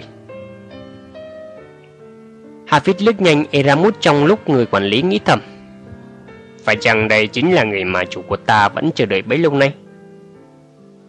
Người bán hàng vĩ đại nghiêng mình tới đặt tay lên vai Paul. Hãy nói cho ta biết về người mang tên Jesus này. Lúc này giọng nói của Paul hoàn toàn đổi khác. Chúng sống động với một âm lượng và sức mạnh mới. Anh ta kể lại về Giêsu và cuộc đời của ông này. Hai người lắng nghe Paul nói về sự chờ đợi đã từ lâu của người Do Thái. Họ tôn thờ và chờ đợi đấng Messiah, người sẽ đến và kết hợp họ lại trong một vương quốc độc lập mới của tình yêu hạnh phúc và hòa bình. Paul nói về John, người tái giá và ngày đến của một người tên gọi Jesus. Paul nói về những phép lạ mà người mang tên Giêsu này đã làm, bài giảng của người này với những đám đông làm người chết sống lại, xử sự với những người đổi tiền và rồi đến cái chết trên thập tự giá, được chôn cất và rồi sống lại của người này. Cuối cùng như để tăng thêm sức nặng cho câu chuyện của mình, Paul lấy bị hành lý của mình ra, lấy ra một chiếc áo choàng màu đỏ thắm từ đó, ông ta đặt chiếc áo trước mặt Hafiz. Thưa ông, Ông sở hữu tất cả những hàng hóa từng có được của thế gian này, những thứ mà người mang tên Giêsu này đã bỏ lại sau lưng. Tất cả những gì mà ông Giêsu này sở hữu, ông ta đã chia sẻ với toàn thế giới, ngay cả cuộc sống của ông ta cũng vậy. Ở nơi giá treo, những người lính La Mã đã vứt bỏ chiếc áo choàng đẫm máu này cho đám đông và tôi đã có được chiếc áo thánh này sau bao nỗ lực tìm kiếm khi tôi còn ở thành Jerusalem. Mặt Hafiz tái đi, tay ông run run ve vuốt chiếc áo dài đẫm máu. Ezamut sửng sốt vì biểu hiện của ông Hafiz. Ông đi lại gần ông chủ của mình. Hafiz tiếp tục xoay chuyển chiếc áo dài trong tay cho đến khi ông nhìn thấy ngôi sao nhỏ thêu trên cổ áo. Dấu hiệu của Tola, người làm những chiếc áo mà ông Parrot bán ra. Cạnh bên ngôi sao nhỏ đó là hình một vòng tròn trong hình vuông, dấu hiệu của Parrot. Pau và Eramut yên lặng đứng nhìn ông Hafiz chậm chạp úp mặt vào chiếc áo dài màu đỏ thắm. Hafiz lắc đầu. Không thể, hàng ngàn chiếc áo như vậy đã được bán ra bởi Parrot trong những năm buôn bán của ông. Vẫn mân mê chiếc áo trong tay, giọng vỡ ra, Hafiz hỏi. Hãy cho ta biết về những gì ngươi được biết về việc ra đời của Giêsu này. Ông ta rời khỏi thế gian này với hai bàn tay trắng Ông đến đây cũng vậy, không hơn gì. Ông được sinh ra trong một hang đá nơi dùng làm chuồng gia súc ở Bethlehem trong một thời gian kiểm kê dân số ở Augustus. Nụ cười của Hafiz đầy vẻ ngu ngơ. Hai người đàn ông ngỡ ngàng nhìn người đàn ông già khi thấy nước mắt tuôn chảy trên hai gò má nhăn nheo của Hafiz. Ông ta nhìn hai người một lúc rồi hỏi và có phải lúc đó có một ngôi sao sáng rực mà chưa bao giờ người ta từng nhìn thấy mọc lên ở nơi mà đứa trẻ này đã sinh ra? Bảo U há hốc miệng không thể nói gì và cũng không cần thiết phải nói. Hafiz đứng dậy ôm lấy Pao và nước mắt của hai người đàn ông hòa lẫn vào nhau. Cuối cùng người đàn ông già quay lại với Ezamut và nói Ezamut à, hãy đến tháp lấy cho ta cái dương gỗ chúng ta cuối cùng đã tìm được người bán hàng mà chúng ta chờ đợi bấy lâu nay.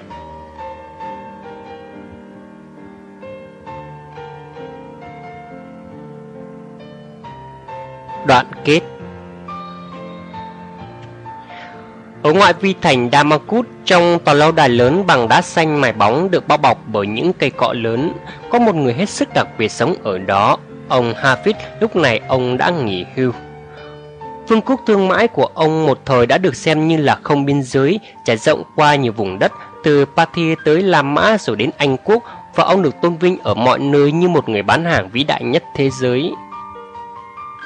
Vào lúc mà ông quyết định xa lìa khỏi thế giới buôn bán sau 26 năm lớn mạnh và lợi nhuận, câu chuyện ấn tượng về ông Hafiz từ một cậu bé chân lạc đà trở thành người đầy quyền lực và giàu có nhất thế giới đã ảnh hưởng đến khắp nơi trên thế giới. Trong thời kỳ hỗn loạn và đầy biến động đó, trong khi hầu hết thế giới đều quỳ mọp dưới gót chân Sisa và đoàn kỵ binh hung hãn của vị hoàng đế này, danh tiếng của Hafid vẫn đưa ông lên vị trí của một huyền thoại sống. Đặc biệt trong những người cùng khổ và thấp kém của Palestine, một vùng biên giới phía đông của đế quốc La Mã, Hafid của thành Damascus được tôn vinh trong những bài hát, bài thơ như một ví dụ sáng người về khả năng thành đạt của một con người bất kể các chứng ngại hay thương tật. Lúc này, người đã tạo nên một tài sản to lớn và từng gom góp hàng triệu đồng vàng, người bán hàng vĩ đại nhất thế giới, sống hầu như cô độc trong thời kỳ xế bóng của mình. Vẫn như mọi ngày từ nhiều năm nay, Hafiz vừa thức giấc, chậm chậm đi từ phía sau ngôi nhà của mình, băng qua khu vườn rộng lớn của tòa lâu đài. Ông Hafiz chừng như nghe thấy ngoài xa một con gà trống đơn độc đang gáy lên đón chào tia nắng buổi đầu ngày đến từ phương đông, từ bên kia sa mạc hai phía dừng lại bên hồ nước bát ngát với đáy bọc bằng đồng, ngồi nghỉ lại lấy hơi trên chiếc băng đá dài. Ông chậm chạp xích lại dây lưng ra, rồi đứng lên tiếp tục bước nặng nề cho đến khi đến cuối khu vườn. Ông ta đứng lại trước một ngôi mộ lớn xây bằng đá trắng đơn giản, không trang trí. cháu em, Lisa yêu dấu. Ông nói nhỏ, tay ve vuốt tấm mộ bia. Ông buồn bã nhìn vào nơi lưu giữ di thể của người đàn bà yêu dấu, người đã từng chia sẻ tình yêu và cuộc đời với ông, cả những thử thách và vinh quang. Harvey cảm được sức nặng của bàn tay đang ở trên vai ông và nghe giọng nói khàn khàn của người quản lý lâu năm và bạn đồng hành trung tín Eramut ngay từ trước cả khi nghe thấy tiếng người quản lý trung thành của mình. Ta lỗi cho tôi, thưa ông chủ. Chào buổi sáng, ông bạn già. Ezamut mỉm cười chỉ vào mặt trời, lúc này đang ở ngay trên đầu họ. Buổi sáng đã qua lâu rồi ông chủ, chào buổi chiều. Hafiz thở dài lắc đầu. Lại một lầm lẫn nữa của tuổi già, một người không ngủ trong đêm, trở dậy trước bình minh và rồi ngủ suốt cả ngày, thật là vô lý. Ezamut khoanh tay gật đầu, chờ nghe tiếp bài nói về sự buồn chán của tuổi già. Nhưng sáng hôm nay thì khác, Hafiz nhổm dậy, bước những bước dài về phía ngôi mộ, đưa tay lên chạm vào nó. Sau đó, ông quay lại với Ezamut nói mạnh mẽ. Ta đã trở thành một kẻ ca thán cho số phận con người. Hãy nói thật thẳng thắn với ta, Ezamut, bao lâu rồi ta đã trở thành như vậy kể từ khi ta trở thành vị kỳ khó chịu và luôn ca thán? Ezamut mở to mắt, Ông đã thay đổi bắt đầu từ khi ông mất bà Lisa và quyết định xóa bỏ các nhà buôn của mình. Đã 14 năm rồi kể từ ngày ông quyết định quay lưng lại với thế giới. Mắt Hà Phít đẫm nước. Người anh em, người đồng hành của ta, làm sao ông có thể chịu đựng được những lớp sự tệ hại đó từ bao nhiêu lâu nay? Người quản lý già nhìn xuống tay mình Chúng ta đã ở bên nhau 40 năm qua và tình yêu của ông đối với tôi cũng như tình yêu của tôi dành cho ông là vô điều kiện. Tôi đã phục vụ ông trong những lúc vinh quang với thành công và hạnh phúc và tôi cũng phục vụ ông lúc này tự nguyện, mặc dù tôi cũng chán nản vô cùng với cái chết ngay trong khi đang sống này của ông. Ông không thể mang bà Lisa trở về với đời sống được, bởi vì ông đã cố gắng một cách ngoan cố để nghĩ rằng ông sẽ được gặp bà ấy trong ngôi mộ này. Hãy nhớ lại khi ông dạy tôi, từ nhiều năm trước Ách làm sống lại một bụi hồng dại và cách trồng nó vào đây cạnh những cây hồng trắng này một khi ông qua đời. À! Hafid đáp. Và ta cũng không quên lời hứa là toàn lâu đài và tất cả chỗ này sẽ là phần của ông sau cái chết của ta như một chút bồi đắp cho bao nhiêu năm trung thành và thân hữu của ông, cũng như cho những khó nhọc mà ông đã phải gánh chịu với ta kể từ ngày Lisa rời bỏ ta mà ra đi. Hafiz với tay ngắt lấy một bông hoa trắng nhỏ đem lại đặt vào tay Eramut. Tư tán là một căn bệnh khủng khiếp nhất, Eramut ạ, và ta đã nhiễm phải nó quá lâu. Ta đã điên khùng quay mặt đi với thế giới bởi nỗi đau quá lớn của ta và tự biến mình thành cỏ dại bên cạnh nấm mồ này, nơi mà chúng ta đang sống. Đủ rồi, đã đến lúc phải đổi thay. Nhưng đó không hề là những năm tháng ngoài phí, thưa ông. Lòng bác ái của ông đối với những người cùng khổ ở Damascus. Hà Phít ngắt lời. Tìm bạc ư? Có phải sự hy sinh đó là của ta? Mọi người giàu có đều cố gắng xoa dịu tinh thần khốn khổ của họ bằng quà tặng và tiền bạc cho những người nghèo khổ. Phần đóng góp của người giàu cũng chỉ bằng với phần bỏ ra của người nghèo và họ muốn chắc rằng thiên hạ tin vào sự rộng lượng của họ. Mà cái họ bỏ ra đó cũng chỉ là một nắm những đồng xu.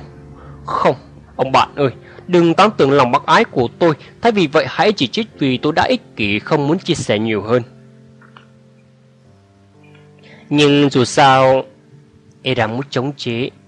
Ông đã hoàn thành nhiều việc tốt, thưa ông. Không phải ông đã có một thư viện với nhiều tác phẩm lớn của thế giới và đã bỏ ra nhiều thời gian để học tập những tư tưởng và nguyên tắc trong đó? Hafid gật đầu.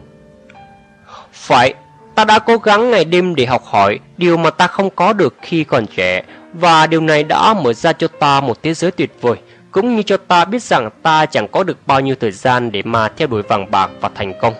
Điều này vẫn chỉ là để cho ta mà thôi. Vẫn vậy, ta đã kéo dài nỗi đau của ta quá mức quá dài. Thế giới này đã cho ta mọi thứ mà một con người có thể mơ ước. Đã đến lúc ta phải trả món nợ này rồi.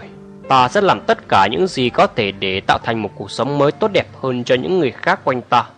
Ta vẫn chưa sẵn sàng để biến vào với nơi yên nghỉ cuối cùng của ta và loại hồng dại mà ta yêu cầu ngươi trồng ở đây bên những cây hồng trắng của Lisa sau khi ta chết sẽ còn phải chờ đợi. Nước mắt vui sướng tràn ra trong mắt trên môi má nhăn nheo của Eramut, trong khi Hafiz tiếp tục. Livy viết cuốn lịch sử thành La Mã ở tuổi 75, Tiberius vẫn cai trị đế quốc khi gần 80. So với họ ta chỉ là một đứa trẻ, một đứa trẻ khỏe mạnh ở tuổi 60. Phổi của ta sạch, cơ bắp của ta còn chắc chắn, mắt ta nhìn còn tốt, trái tim ta còn khỏe và trí não ta còn khôn ngoan như ở tuổi 20. Ta tin là ta sẵn sàng cho một cuộc sống thứ hai. Điều này cứ như là một phép lạ. Ezamut kêu lên, ngước nhìn lên bầu trời cao. Sau bao nhiêu năm tháng lo buồn đau khổ trong im lặng và tình trạng của ông, những lời cầu nguyện của tôi cuối cùng cũng được đáp lời. Hãy nói cho tôi biết, thưa ông, điều gì đã tạo ra sự hồi sinh bất ngờ này của một người từng được yêu mến và kính trọng ở khắp mọi nơi? Hafid mỉm cười, mắt nhìn lên trời cao. Ông lầm bầm để trả lời cho Ezamut nhưng cũng như để tự nói với mình. Tình yêu Hết Lê Vương, câu lạc bộ đọc sách Tuy Tân khởi phát thực hiện. Cảm ơn các bạn đã lắng nghe.